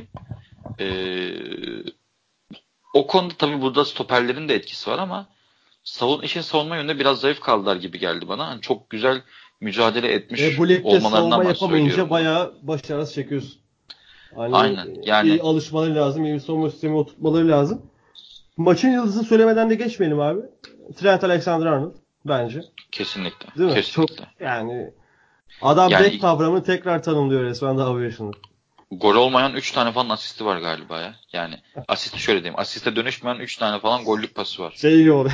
Gökmen Özden hakkıydı. Aynen aynen. Şey gibi kaç, kaç gol asist var hepsi gol olmuş. aynen öyle bir durum var ama yani adam aldı at dedi atmadılar. Yani filmin ya. özelinde. Hı-hı. Çok çok çok güzel bir oyun oynadı. Firmino da çok iyiydi. Firmino da çok iyiydi gerçekten. Firmino çok özlemiş bir de Firmino. Yani Aynen onu öyle. hissettim ben. Aynen Top öyle. oynamayı gerçekten özlemiş. Mane falan geldiği zaman Firmino Mane'yi özellikle çok işleyecek. Salah gene asistini yaptı. Daralan, yani onların o uyumuna bayılıyorum zaten. Ama Mane bence şu, şu an dört gözle bekliyor. Zaten şu an dünyadaki en iyi tartışması. Yani Origi'yi gördükçe bence solunda biraz sinirleniyor gibi geldi bana. Origi de attı golünü ama ikidir atıyor. Origi bir de haftanın her günü gol atan 13. Liverpool oyuncusu olmuş abi. Nasıl böyle sistemleri yapıyorlar? Bunu nereden Adam takip haftanın, edip akıllarına yani, geliyor? Haftanın her günü gol atmış Liverpool için. yani o zaman Trent'e bir teşekkür etsin yani Aynen. o ortaya. O zaman şimdi ligin diğer yeni çıkan takımı Aston Villa'ya geçelim. Tottenham deplasmanında 3-1'lik yenilgiyle ayrıldılar. Öne geçmelerine rağmen. Ee, Tottenham yenik duruma düştü. Ben hiç düşünmedim. Sana sormak istiyorum. Bir an olsun Tottenham maçı çeviremeyeceğini düşündün mü abi? Düşündüm abi. Çeviremeyeceğini düşündüm Düşündüm oldu. Eriksen girene kadar. Eriksen girene kadar öyle düşündüm. Ben hiç düşünmedim. Falan... Çünkü çok barizdi. Çok geliyorlardı. Yani çok sistemli gelemiyorlardı. Ama top Tottenham gibi bir Ama takım, tehlikeli çok, gelmiyorlardı ki abi. Tehlikeli yani geliyorlardı yani. ama. Sistemli yaratıcı bir şekilde gelemiyorlardı. Ama o top sürekli orada durdu mu? Karşıda durdu mu? Ve önde Kane varken e, Lamela varken Lucas Moura varken o bir şekilde dikdörtgen içine gir, sok, sokmayı başarabiliyorlar abi o, o top. En büyük nedeni buydu ya benim düşün. O açıdan haklısın. Katılıyorum sana. Ama e, hiçbir şeyi verimli bir şekilde üretemeyen sahada ne yaptığını bilmeyen bir orta sahası vardı bir, de, bir defa Tottenham'ın. Hani Aston Villa'dan başlayıp Aston Villa'yı çok beğendim bu arada. Tyron Mings verilen paranın her kuruşu helal olsun eritecek bir performans gösterdi. John McGinn yani çok güzel gol hiç, hiç beklim ya orada çok büyük savunma hatası var da hani e, stoperler çok sağ tarafa kaymıştı. Sağ beke yakındı böyle sol ortaya atılan bir uzun topta ne yapacaklarını bilemediler. Önce adam paylaşımı yapamadılar. Deniros ters kademeye girdi. Evet güzel ama çok kolay yere düştü. Orada Tottenham savunması sınıfta kaldı o golde. Tek bir uzun top, tek bir oyuncu. Nereden baksan yani 3'e 1 diyebilirsin ya da 2'ye 1 diyebilirsin. Hiç rahatsız bile demediler McGinn'i. O da çok hızlı ve çok süratliydi. Oyunu savunma yönünde de çok diriydi. Ben McGinn'i çok beğendim. Tyron Mings'i zaten çok beğendim. Ama işte Tottenham orta sahası. Aston Villa'da şöyle bir şey oldu abi. Beğendik beğendik. Hani Minks'i beğendik, McGinn'i beğendik ama asıl işlemesi gereken 3 oyuncu hatta belki Wesley'le beraber 4 oyuncu El Gazi, Grealish ve Treze işlemeyince belki biraz işleselerdi gene bir puan kurtarabilirlerdi. Buyur devam et. Yani işte aynen ben Grealish'i gene seninle konuşmuştuk ya hani bu seviyede göreceğiz. Hani çok böyle hype'la geldi ama bu seviyede göreceğiz diye. Ee, güzel başladı aslında maça zaman geçtikçe belki biraz yoruldukça çok hata yapmaya başladı. Adam kaçırmaya başladı. Yani e, o seviyede bir oyuncu mu acaba diye sorduracak kadar kötü oynadı ikinci yarıda. Ve adam Maçın kaçırdıkça için... hem Harry Winks hem Sissoko Endombele zaten sürekli önde oynamaya çalıştı. Direkt o üçünün öne çıkımı ve diğer üç oyuncu ve beklerine katılımıyla yani direkt aslında 8'e 8'e 8 hücum ettiler. Kaleci hani sen dedin ya top sürekli oradaydı ve çıkmadığı evet. için e, gol olacağı belliydi diye. Bunun birinci sorumlusu Grealish'e yazar bu. Bence Çünkü de. tüm takım topu kazanır kazanmaz ilk topu ona vermeye çalıştı. Ya eveledi geveledi ya gereksiz pasa girdi ya direkt top kaybı yaptı. Hani bu puan kaybında Grealish'in etkisi çok. O, o konuda sana katılıyorum kesinlikle. Hani Tottenham'ı ben Tottenham'ın ilk başladığı orta saha hiç beğenmedim. Yani Harry Winks, Sissoko, Endombele üçlüsü. Harry Winks 6 numarada, iki çift 8'de çıktı o da işte. Ya her ne kadar hani, mücadeleci ve çok hani dirençli bir orta saha olmasa olsa olsa bile ya yaratıcılık konusunda sıkıntı çekmesi çok olası bir orta saha Abi ama hiç alan paylaşımı da yapamadılar. Kiminle oynadığı belli değildi belli bir süre. Sokko Solic başladı. Birden sağ kanatta gördük onu. Geçen sene atıyordu kendini zaman zaman evet. da. Yani Solic başladı. Sağ kanada gitti. Sağ Milli döndü. takımdan alışkan. Evet hani Endombele bir çocuk da haklı yani bir şaşırdı ben nerede olmam lazım acaba diye. O genelde Solic sağ arasında git gel yaptı ama hani Sissoko çok takımın dengesini bozdu. Ben hiç beğenmedim Sissoko'nun oyununu. Özellikle ilk yarıda. Hem kendi ya takım dengesini bozdu. Endombele'nin dengesini bozdu. Harry Winks'in sırıtmasına sebep oldu bence. Çünkü Harry Winks topu ayağına aldığı zaman tek pas opsiyonu oldu Endombele. Çünkü Sissoko'yu sahanın nerede olduğunu ta- takip edemiyorsunuz. Yani aldığı topları da çok da verimli kullanmadı. Ben diğer en bir kötü oyuncu söyleyeyim abi bu arada. Sissoko'nun yanında. Kyle Walker Peters bu seni çok çektirecek. Abi tam yemin ederim onu söyleyecektim. Sen çok güzel söyledin. Abi bu kadar hani kötü bir sabit batan, performansı. Çok böyle göze batan iğreti bir oyun oynamadı aslında. Çok önde oynandığı oyun için ama. Yok abi oynadı Fundamental'ı oynadı. direkt belli ediyor abi kendisini. Aynen. O çok Aynen. göze batan çok kötü bir oynadı. Yani fark etmiştir maçı izleyenler. Abi bir sağ bek oyuncusu oyun yani rakip takım daraltmış oyunu tamam mı? Savunmasından yerleşmiş. Bu takımı eline genişletmen lazım ki aralara koşu yapasın. Sen top sende sürekli hücumdasın. Senin sağ bek oyuncun senin sağ bek oyuncun sürekli içeriye doğru kat ediyor. Abi sen bir çizgiye gitsene. Top bir oraya gelsin, bir savunma sarsılsın, bir sağa kaysın, bir sola kaysın. Alvar yap, ikiye bir yap. Yani hiç ne bileyim Trent'i de mi izlemedin? İşte alanı da paylaşamadı. mı izlemedin sen Hem oynayan? da paylaşamadı hem o da paylaşamadı. Hepten bir rababa çıktı ortaya orada. Abi diyelim ki Sokku geldi ve senin dengeni bozdu. Senin sağ bek oyuncusu olarak sana altyapıdan bu öğretilmişti diye düşünüyorum yani. İngiltere altyapısından çıkmış bir oyuncu. Hani onu biraz trend olarak yetiştirmek istiyorlar ve kullanmak istiyorlar. Duran topları da falan bazen veriyorlar ona da. Ee, hani düzgün bir ayağı var aslında ama abi senin orada işin yok. Yok sen orada olmamalısın yani. Eğer takımın hücumdaysa ve hücuma destek veriyorsan senin bir ayağın çizgiye basması lazım ki atağa bir genişlik kazandırasın. Sen oraya adamını çekeceksin ki işte oraya Lucas Moura girecek. Ne bileyim Eric Lamela girecek hangisi o taraftaysa. Arkadan gelen Sokka ya da Endombele girecek ya da Harry Kane oraya koşu yapacak. E sen oradasın. Sen orada olunca bek oyuncu, rakip bek oyuncusu otomatik olarak ceza sahasına girebiliyor. Kesinlikle. Ya bunu yani bu çok büyük bir hata bence ve maç boyunca bunu yaptı. Yani günün Tottenham adına en kötü iki oyuncusundan biriydi. Kesinlikle hiç beğenmedim. Hiç Aynen. beğenmedim. Ee, en kötüler arasında yani dediğin gibi Sokko ile beraber ilk yazılacak isimlerden bir Endombele, tanesi diyebilirim ama. bu sezon damgasını vuracak herhalde.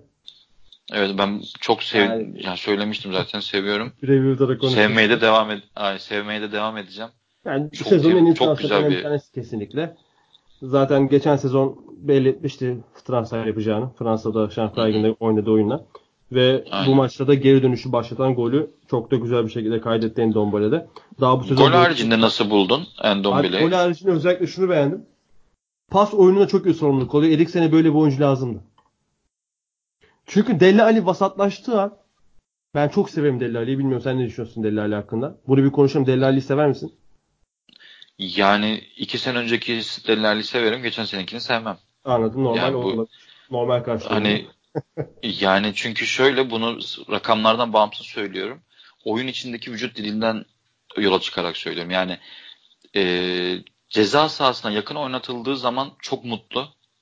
Bence Ve de tabela yaptıkça eğer kendisi oluyor. inanırsa harika bir 8 numara olabilir kendisine. Ama Bence kendisi de. inanması lazım. Ve hiç inanmadı işte geçen sene. Hiç inanmıyor. Hiç. Ve inandırılamadı. Ancak belki Guardiola Klopp seviyesi inandırabilecek onu. Ya biraz Ama, çocuksu hı. bir yapısı var bence. Tabela yapmaya o kadar odaklı ki. Ama yapabiliyor yani, işte. O yeteneği de var abi. İşte her ama o kendi kafasında şöyle ön, düşünüyor. Ön, ön sesiyle çok güçlü bir oyuncu. Kaleye 40 metre kala topu alırsam atacağım gol, gol sayısıyla 20 metre kala aldıracağım arasında çok büyük fark var. Aa, Benim takım... yeteneğimden hani geri çekiyorsun e, tiplemesine girdi. Sağdaki elektriği çok kötüydü bence geçen sene. O bölgede oynatıldığı zaman. O yüzden ben yani çok e, geçen senekini sevemedim. Dediğim gibi gol asist sayısından bağımsız söylüyorum bunu. Ama geçen ee, seneki sevemedin. Ali'nin çok iyi olduğu bir dönem vardı. Bir, bir, buçuk, bir buçuk ay civarı. Şubat, Mart civarı yanlış hatırlamıyorsam. Deli Ali bir sakatlandı abi. Hani Kane varken bile takım top oynayamıyordu. E tabi çok tek Öyle bir dönem vardı. Tam ayını hatırlayamadım ama. Aynen öyle. Zaten hmm. sonra çok da iyi dönemedi Deli Ali. Bu sezon iyi bir Deli Ali izlemek çok istiyorum. Hem kendisi çok seviyorum hem Tottenham'ın Deli Ali'ye kesinlikle çok ihtiyacı var. Ve şunu diyeceğim son olarak Deli Ali konusunda. Endombele, Deli Ali ve Eriksen bağlantısı bence bu sezonki Tottenham'ın e, kimliğini tanımlayacak nokta olacak abi. Yani şu maçta çıkan Wings, Endombele, Sokko üçlüsünü şöyle değiştirsen. Endombele, Deli Ali, Eriksen diye düşünsen. İnanılmaz.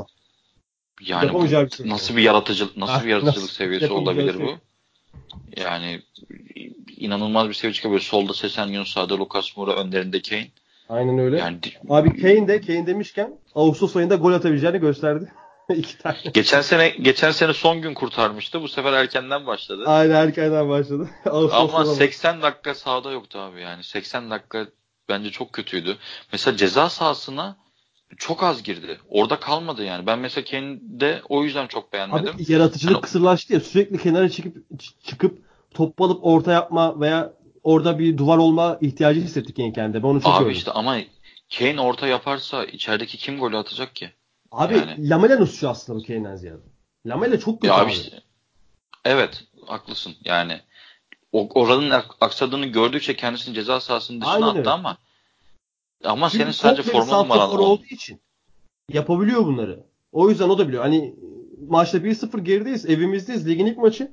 Ben çıkıp bir şeyler yapayım. Uzaktan şut yakalarım vesaire. Aslında burada Lamela'nın daha çok duvara girip, Verkaç'a girip, kenara açılıp Kane'i bulması lazım. Lamela çok etkisizdi. Yani Abi yapabiliyor ama şimdi bu maç özelinde konuşursak sen zaten stoperler sen gibi yani Harry Kane gibi bir santrofor sen kalabalık savunmasında zaten kaybolursun şu anda. Yani maç içinde konuşuyorum şu an. Hani maç hani maç şu bu, bu yorumu maçta yapıyoruz gibi hani düşünelim. Bir de Sen zaten kayboluyorsun. Bu arada kaybolma konusunda. Geçen sezon o özellikle sakatlıktan sonra kendini bir sakınma durumu vardı kendinde. Herkes bunu hissediyordu. Hı hı. Bu maç hı hı. hani yazın yıkmış onu. Bu maç çünkü evet. kendini. Baldır uldur oynadı. Aynen Ama öyle. Ona rağmen sen bu kalabalık savunmada kayboldun haklı olarak. Çünkü çok güzel yerleşti Aston Villa. Stoperleri olağanüstü bir oyun oynadı vesaire kayboldun. Sen de oradan çıkarsan o zaman yani gerçekten çok kısalaşıyor. O zaman gerçekten Kane'in çıkıp 25-30 metreden bir şut çekmesi kaldı. İlk yarıda zaten yani son dakikada kaçan kafa topu haricinde Harry Kane'in 6 pasa yakın yani kafa vurdu ya Endombele verdi yanlış hatırlamıyorsam pası. Ee, onun haricinde yani top şeyde e, Tottenham'da evet ama ya bu nasıl kaçtı diyeceğin hiçbir şey yok. Kesinlikle. Hiçbir şey yok yani. Bence Eriksen gelene kadar da yok. Yani 60 larda girdi yanlış. 59 mu? Yok 65'te girdi Eriksen. Hani Eriksen girene kadar Tottenham ya top Tottenham'da da ya bal yapmayan aradı. Ben ne yapayım sağa gidiyor, sola gidiyor, ya aslında tekrar Tottenham, sağa geri gidiyor falan. Şundan katkısı var buna. Son olarak bunu söyleyeyim bence. Negatif anlamda etkisi var, katkısı vardan ziyade. Tottenham bu dizilişi pek sevmiyor. Geçen sene de böyleydi.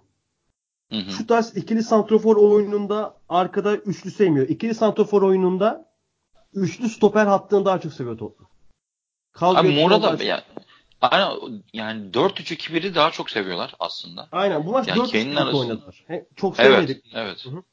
Evet ve Mura şey. da çok kayboldu. Aynen öyle. Mura yani. da çok kayboldu. Ki ikinci hani... bağrını yaşıyor daha bu yaşında. evet. A- aynen öyle. Yani bence Tottenham hani Sesenyon, Delale ve Eriksen kalacaksa eğer Real Madrid'e gitmeyecekse bu oyuncular ilk 11'e monte olduklarında ve hani Harry Winks rotasyon dışına çıktığında, Eric Lamela rotasyon dışına çıktığında çok farklı bir yapıya bürünecektir. Hani Serge Aurier'in bir an önce o sağ beki alması lazım çünkü yani, yani Walker, Peters, Walker Peters evet gerçekten hani fundamental olarak eksik gözüktü. Performansından daha hani Aynen. Hani karamsar düşünmemize hep olan en temel şeyleri yapamıyor gibi gözüktü. Hani o sebeple e, bu oyuncular ilk 11 tekrar monte olduğunda Tottenham hücum zenginliği açısından çok büyük bir seviyeye ulaşacaktır. Ama e, bu dizilişle, bu varyasyonla ve bu oyuncu seçimleriyle çıkarsa Pochettino gene bir hani deplasmanlarda özellikle kısırlık yaşayabilirler. Yani hiç olmayacak puan kayıpları da yaşayabilir bu sezon. Evet, Geçen evet. sene olduğu gibi diyelim. Arsenal'a geçelim. Big Six arasında maçı en e, Sıkıcı. az konuşacak şey veren. Sıkıcı demeyin şimdi Arsenal'lar şey yapmasın.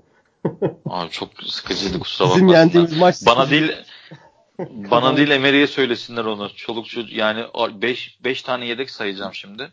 Hani Torreira, hadi David Luiz yeni geldi. Onu saymayalım. E, Lacazette, Pepe, e, Ceballos. Bu adamlar yedek. Oynayanların çoğunu e, Arsenal'i çok sevenler bile hani Wilcock'u falan çok bilip severek izlememişlerdir bence. Abi işte Sen- geçen sene Hoffenheim'da güzel oyunlar ortaya koydu. Villak alt Ha, evet. beri iyi şeyler yapıyor. İlk maç üzerine ben şu söyleyeyim ikisi için. Benim beklediğimi gördüm. Beklediğimi gördüm yani. Nelson çok kendini gösterme çabasına girmedi. Ama doğru zamanda doğru hareketleri yaptı. Güzel koşular yaptı. Pas oyuna da katıldı. E, Villak yaratıcı şeyler denedi. Yani bir şekilde gol de buldular ve St. James Park'tan galip ayrıldılar. Ee, ama Arsenal için sıkıntı şu. Abi yani kadro çok kalitesiz. Savunmaya takviye Çıkan ilk edenler 11'i mi kadro söylüyorsun? gerçekten- Çıkan 11 çok kalitesiz ve e, derin Tüm takım derin kadro da kalitesiz. Tüm takım da Hmm. kalitesiz. Hani biz seninle preview yaptıktan sonra transfer yapması dahilinde konuşmuştuk aslında. Yapmadılar. Evet. Ee, üç yeni transfer de oyunu David Luiz geldi gerçi stoper Luiz geldi. olarak. Gerçi aynen David Luiz geldi. Onda ne kadar güvenip sezon geçirebilirsin David Luiz'i. 3 yeni transferde sonradan oyuna dahil oldu. Özellikle ben e, Pepe ve Martinelli'den pek bir şey göremedim ama Sebastião şunu da söylemek istiyorum abi. Yani girer girmez o özgüveni hissettiriyor adam ya. Çok özgüvenli bir oyuncu abi. Öyle ama ben Cebalos'u Fornals'a benzettim. Yani o da bir maçın içerisinde bir onun şeyi oldu. Birkaç basit pas hatası yaptı ama e, o dediğin biraz da özgüvenden kaynaklanıyor ki bu Aynen. özgüvene sahip olması gereken bir oyuncu zaten. Bayağı Wonderkid adayı olarak geldi alt takımlardan. Yani Real Madrid çok genç yaşta onu transfer etti ve kendi zaten A takım rotasyonuna da soktu. E, ki Premier Lig'de pişmesini sağlarlarsa Real Madrid ben geri bırakacağını zannetmiyorum Arsenal'e yani Cebalos'u. Eğer gerçekten bu sınavı verebilirse e, çok değişik bir oyuncuya evrilebilir. Katılıyorum. E, ama bu maç için konuşursak o da biraz böyle bu tempoda biraz şey oldu. Ki bu da çok doğal. Yani bunu eleştirmek için söylemiyorum ama hani fact olarak söylüyorum bunu. Maç içerisinde e, biraz kaybolduğun hani kim nerede hani Cemil'de şey var ya ne neredeyim ya. Hani böyle bir kendini kaybettiği böyle bir bazı anlar oldu. Hani bu illaki gerçekti. Bir de oyuna sonradan girmesinin de etkisi vardı buna illaki. Hani ısınamadı belki maça. Ee, yağmurlu bir havaydı falan vesaire. Yani bir sürü etmen var bunu etkileyebilecek. Adamı şu an yayına alsak konuşsa üç tane şey söyler. Biz abi haklıymışsın diyebiliriz. Hani e, o ayrı bir şey. Ama e, en azından onun neden ilk 11'de başlatmadığını anlayabildim ben. Yani Aynen. Cebalos'u. Ya daha çok gördüğümde. yol kat etmesi lazım. Sanki bir, bir aya Evet. daha bir ihtiyacı var seviyorsun. O, ama oy- oynayacağı bir aya. En azından bir 3 3 ilk 11 ihtiyacı var gibi bence de. Ben şunu bir de eklemek şey- var. Buyur. Ha. Bir soru mu soruyorsun? şey diyecektim ben sen şey dedin ya sen James Park'tan galibiyeti çıkarttı diye. Hı hı. Yani Newcastle bu oyun anlayışı ve bu kadrosu zaten birçok takım sen James Park'tan Çıkaracak puanı bu çıkartabilecek yani. zaten. Hani- da tepkisi Mike Ashley. Aynen, Genellikle en aynen. kulüp sahibi. aynen yani bu Arsenal'in mahareti değil. ya. Herhalde. Yani Arsenal'in mahareti değil Newcastle'ın rezilliğiydi aslında oradan St. James Park'tan 3 puanın çıkarılması onu söyleyecektim. Abi Almiron bir Almiron'dan konuşup Arsenal'a geri döneceğim. Sonra da yavaştan kapatalım. Almiron ilk geldi MLS'ten. Hı hı. Ya dedim bunlar kimi bulmuş böyle ya? Acayip bir oyuncu. Gene takımın en iyisiydi. Çok seviyorum ben böyle oyuncuları. Çok da iyi gene performans gösterdi Almiron. Ya çok Joe aradı. Linton daha kezaydı ve uyum yakalayacak gibiler Joe Linton Almiron ikilisi. Aynen. Yakarlar. Yani Newcastle sadece o top o ikisindeyken bir futbol takımına benziyordu. Yani Aynen. Ee, ben en kibar tabirle böyle anlatabilirim bunu galiba. Almiron bir, sef- bir defa çok aradı. Sürekli aradı. toplu topsuz kaleyi düşünüyor. Kanatlara bile gitse top almak için direkt kaleye doğru ve gözü sürekli yani Joelinton'u arıyor. O çok iyiydi. Joelinton'da hani şey demiştik ya hani onlar kendi filmlerini bulmaya çalıştılar bu bonservis bu bonservis vererek hani Hoffenheim çıkıştı ikisi de ikisi de aslında direkt net 9 numara değil daha böyle e, alan ve e, imkan yaratan diğer oyunculara bir oyun tarzına işte sahipler diye. yaratıcılıklarıyla ön plana çıkıyor. Ve aynen Joelinton da onu gösterdi. Dediğin gibi aynen. eğer uyum sağlarsa Almiron'la çok güzel bir ikili olabilirler. Ama geriye kalan dokuzlu ne olacak? Yani gerçekten yani kendi kendine gol yediler mesela. Ya saçma sapan bir top kaybı orada. Ama Maitland Nice yapıyor böyle ortaları arada ya. Hayır yok. Şey, Hayır o, orta çok güzeldi. Ama top Maitland Nice'a nasıl geldi onu söylüyorum. Yani, yani aynen. Doğru, haklısın. savunmadan bu kadar kötü çok çıkar yani kötü hani, çıkmadı değil bu. Abi Diame yapardı geçen sene bunların Livikası tabii kötü çıkmaları. Diame'den kurtuldular. Hala yapmaya devam ediyorlar. yani dolayısıyla e, çok güzel bir orta ve kusursuz bir bitiricilik Aubameyang'dan. Tabii Aynen. ki yani o ayrı bir şey. Ama Arsenal'de şu golü kaçırdı diyebiliyor musun bu gol Yok, haricinde? Zaten Newcastle'daydı ki o. İşte zaten sıkıntı bu. Sen Arsenal olarak bu kadar kepaze durumdaki Newcastle'a bir tane bile gol pozisyonun yoksa kendin ürettiğin akan oyunda veyahut da duran topta bir tane tek golün var.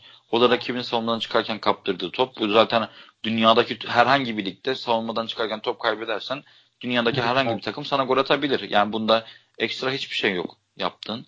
Sen bu haldeki Newcastle'da bile gol bile kaçıramıyorsan abi bay hadine. Yani, hani Arsenal topu aldı ama oyun alamadı abi hiçbir şekilde. Üretken olamadı şimdi, dediğin gibi yani.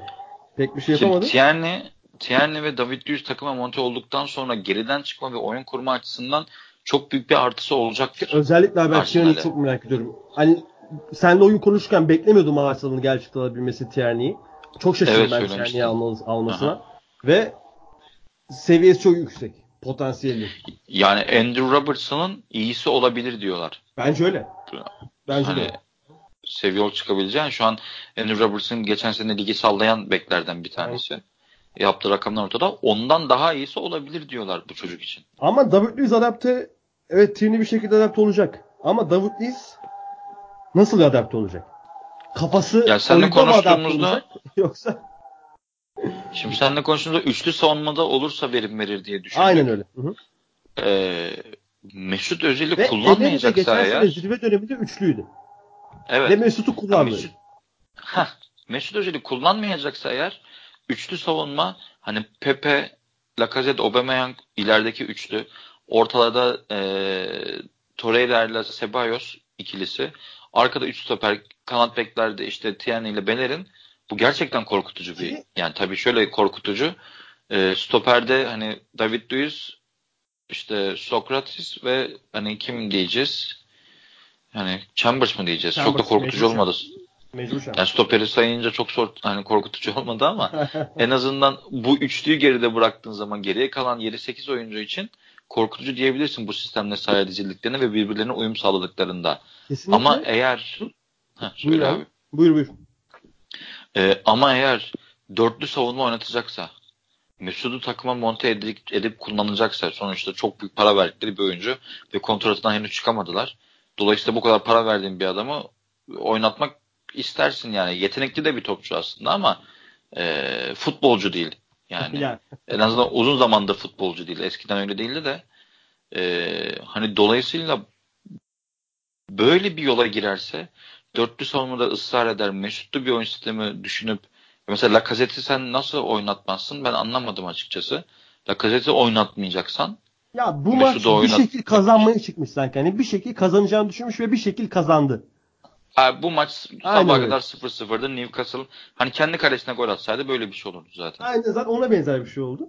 Yani o yüzden Aynen. bir şekilde kazandı aslında. Bu maçta temel hedefi 3 puandı. Emer'in onu da elde etti.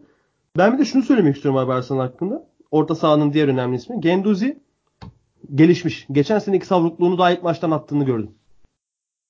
Öyle ama ben mesela Genduzi'nin top 6 Premier League top 6 takımlardan bir tanesinin ilk 11 orta sahası olabilecek seviyeye ulaşacak mı? Ben çok emin değilim. Ben ulaşabileceğini düşünüyorum yani. Çünkü Bilmiyorum hem yani. pozisyon alması hem alan kullanımı hem çok daha göstermese de iyi bir pası ve vizyonu var abi Genduzzi'nin. Doğru söylüyorsun. Ve top da Ama şimdi mesela hani şimdi diğer takımların e, orta saha ikililerini düşünelim. Chelsea de dahil buna. Şimdi Jorginho Kovacic, işte Evet. Pogba McTominay, e, hani Steve söylemiyorum bile. Evet. E, işte Endombele, Dele Alli ya da Eriksen diye düşünürsek. Aynen. Şimdi Genduzzi bu bu 10 ta 12 tane oyuncu saydı değil mi? 6 tane takım. İşte 2 tane orta sahasını saysan şunu söyleyeyim 12 abi. tane ben, yapar. Genduzzi'ye 12. yazarsın bence. ben Genduzzi'nin potansiyelini Endombele'den düşük ama McTominay'den yüksek görüyorum. Ha evet Mac, doğru söylüyorsun. McTominay'i unuttum. Yani Aynen. ama 11-12 olur. Tabii 11-12 olur. 11-12'den girer, girer gibi. 11-12 olur. Ama mesela Yani- 11-12 olur da Big Six'te 11-12 olur. Declan Evet. Rice'ın iyi bir oyuncu evet, evet. düşünmüyorum mesela. Evet evet yok Big Six için söyledim. Ama mesela diyelim ki Arsen bir şey oldu Dokure'yi aldı. Dokure'yi mi oynatmak istersin Genduzzi'yi mi oynatmak istersin? Dukuri. Yani değil mi? Evet. Mesela Leicester'ı konuşmayacağız. Konuşacak mıyız bilmiyorum. Çok uzattık. Evet, Bilmiyorum biraz bir, da. bir dakika, iki dakika konuşabiliriz zaten. O zaman Dukuri Hani- demişken direkt West'e geçelim başka ekleyeceğin yoksa. Yo aynen geçelim abi. Abi ilk başlarken de konuştuk biraz ama şöyle bir 30 saniye. Brighton sezon sürprizini yaptı ve preview'da dediğimiz e, bu takım bir şeyler yapacaksa Graham Potter yapacak.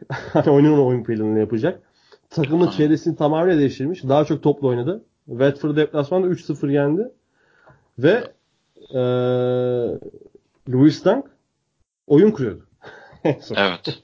ya ben hani Potter'a sen kendisine güvenden daha çok güveniyorsun diye düşünüyordum. Ama güvenmekte haklıymışsın abi. Yani Eyvallah. bir hani bir hocanın eli bir takıma ne kadar değebilir? İşte bu kadar değebilir. Yani bir defa e, hani Lewis Dunk'ın oyun kurmasını sağlayacak bir diziliş yapmış. Yani hani bizde hani Diamond denir ya elmas orta saha.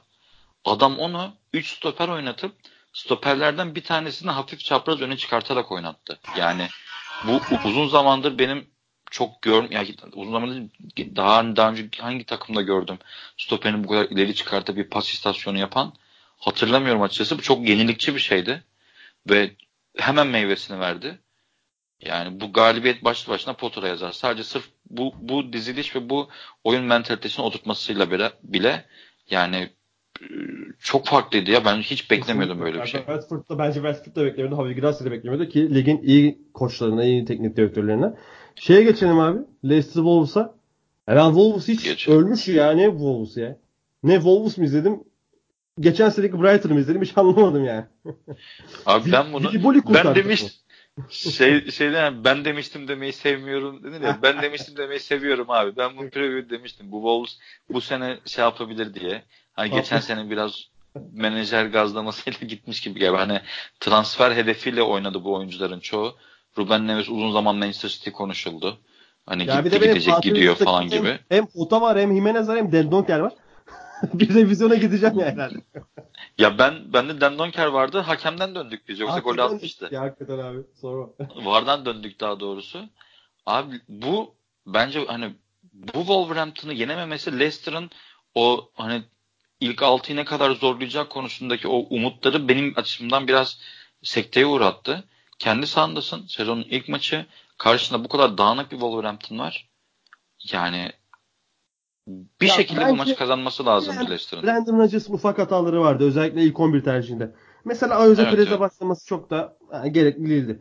Böyle 4-1-4-1 oynayıp hani Madison'ı kanattan içeri e, inverted edip sokup oynamaya çalışması da çok doğru değildi. Yani direkt Albright'ına başlayıp ya direkt geçen sene hem Foyle'in bıraktığı yerden hem kendisi devam ettiği yerden Ha- Harvey Barnes'a güvenip bir oyun kurgulayabilirdi. Ki yani Deniz Deniz Preyet'i de aldılar abi Sampdoria'da. Evet. Gerçi daha hemen onu kullanmayabilirler. Onu anlayışla karşılayabilirim ama Ya şimdi o hani Deniz Prey'i şeyin yanına monte etmek isteyecekler Tielemans'ın yanına. Yani Çünkü çok da ikisinin de iyi bir ikili olacaklar. Yani demin ikililer saydık ya onlar kadar kaliteli Evet. olacaklar. aynen ki Tielemans'ı çok beğendim. Çok Abi güzel Tillemans başladı. en iyisi diye. Evet belki yani Leicester'da tek Çağlar da en iyi ikinciydi. Çağlar da çok iyi. Çağlar evet. Ben Evet. konuşmuştuk bunu da. Yani bu, zaman formayı alamazsa bir daha Premier Lig'de olamaz demiştik. e, olabileceğini gösterdi. Çok yani evet. hala çok temiz bir ayağı yok. Onu hissettirdi. Mesela topu ayağından çıkarırken böyle sanki bir telaşlı veriyormuş. Belki o hiç telaşlı değil o sırada ama dışarıdan görünüş açısından söylüyorum bunu. Ama ikili Tabii mücadelelerde yılmıyor. Madison'a Madison iki ayağında kullanabilen bir oyuncu. Öyle bir top attı ki Madison bile zor kontrol etti. aynen. aynen. ben orada dedim hani, Çağlar dedim bu adama dedim zor kontrol edeceği pas atıyorsun. yani hani o eksisi var illa ki ama mücadele açısından asla geri adım atmayacağını gösterdi. Ee, tabii ki zor zor deplasmanlarda göreceğiz ama olduğunu gösterdi abi. Bir şeyin de olmasın yani. Ha onu göreceğiz işte. Yani Leicester deplasmanına daha sert takımlara, daha hareketli oyunculara karşı mesela ya daha fizik mesela Benteke'ye karşı ne yapacak ben izlemek istiyorum mesela Çağlar'ı. Bence Çünkü Benteke, Benteke hani sıkıntı yaratmayacaktı. Daha çok e, hızlı oyuncular Agüero diyeceğim ama Agüero herkes sıkıntı yaratıyor zaten. Aynen. Aynen anla. Daha, daha doğru, çok doğru söylüyorsun. içine giren oyuncular. Topu beklemektense Yok. oyunun içine giren oyuncular sıkıntı yaratacak gibi geliyor. Ha. Çağlar'ı alanın mesela. Çağlar'ı. Evet, Çağlar'ı alanın dışına çıkartmak zorunda bırakacak. Aynen. Mesela Firmino. Aynen Dediğin öyle. gibi Agüero. Agüero tabii. Evet. Hani o tarz oyunculara karşı nasıl performans göstereceği göreceğiz ama sezonun ilk maçından sez, sezonun ilk maçına Maguire satıldıktan sonra o bedelle ilk maçına Evans'ın yanına Çağlar'ın koyması tabii bizim için sevindirici bir şey oldu. Performansı da ayrıca sevindirdi. Ama Leicester'ın bu, bu maçı çok arayacaktır mesela. Buradaki iki puanı çok arayacaktır bence.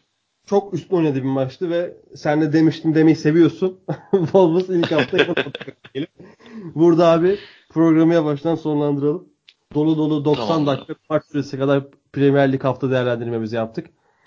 7 tane maç konuştuk. Ee, son olarak şunu diyeceğim aklımda kalmasın. Abi Alan Shearer ne güzel var anlatmış. Yani bize hiç kimse böyle var anlatmadı. Ve bu Uygulaması da muhteşemdi. Yani Alan Shearer var konusunda şüpheci bir adamdı var gelmeden önce. Yani burada da yapılabilmeli böyle şeyler. O içimde kalmasın. Buradan söyleyeyim Alan Shearer'ın videosunda e, takipçilerimizden izlemeyenler varsa tavsiye edeyim. Abi ağzına Zaten sağlık. dediğin gibi Shearer'ın seçilmesi de tesadüf değildi. Yani Aynen çok bu konuya hani şüpheci yaklaşan bir adam ağzından anlatıp bunu gerçekten yani tüm endişeleri bence ortadan kaldırdılar. O video kesinlikle izlenmesi lazım. Katılıyorum sana. Aynen öyle abi. Haftaya gene kendi günümüze, kendi saatimize salı akşamı görüşmek üzere diyelim. Abi çok keyifli sohbetti. Ee, Eyvallah abi. Bu oyunu seviyoruz YouTube kanalı Şafak arkadaşımızın. Onu takip edebilirsiniz. Çok güzel içerikleri var. Daha yeni hatta yarınki Süper Kupa hakkında e, videonuz çıktı. Onu da paylaşacağız. Evet, o zaman dinleyenlere dinledikleri için teşekkür edelim. Kendinize iyi bakın. Hoşçakalın. Hoşçakalın.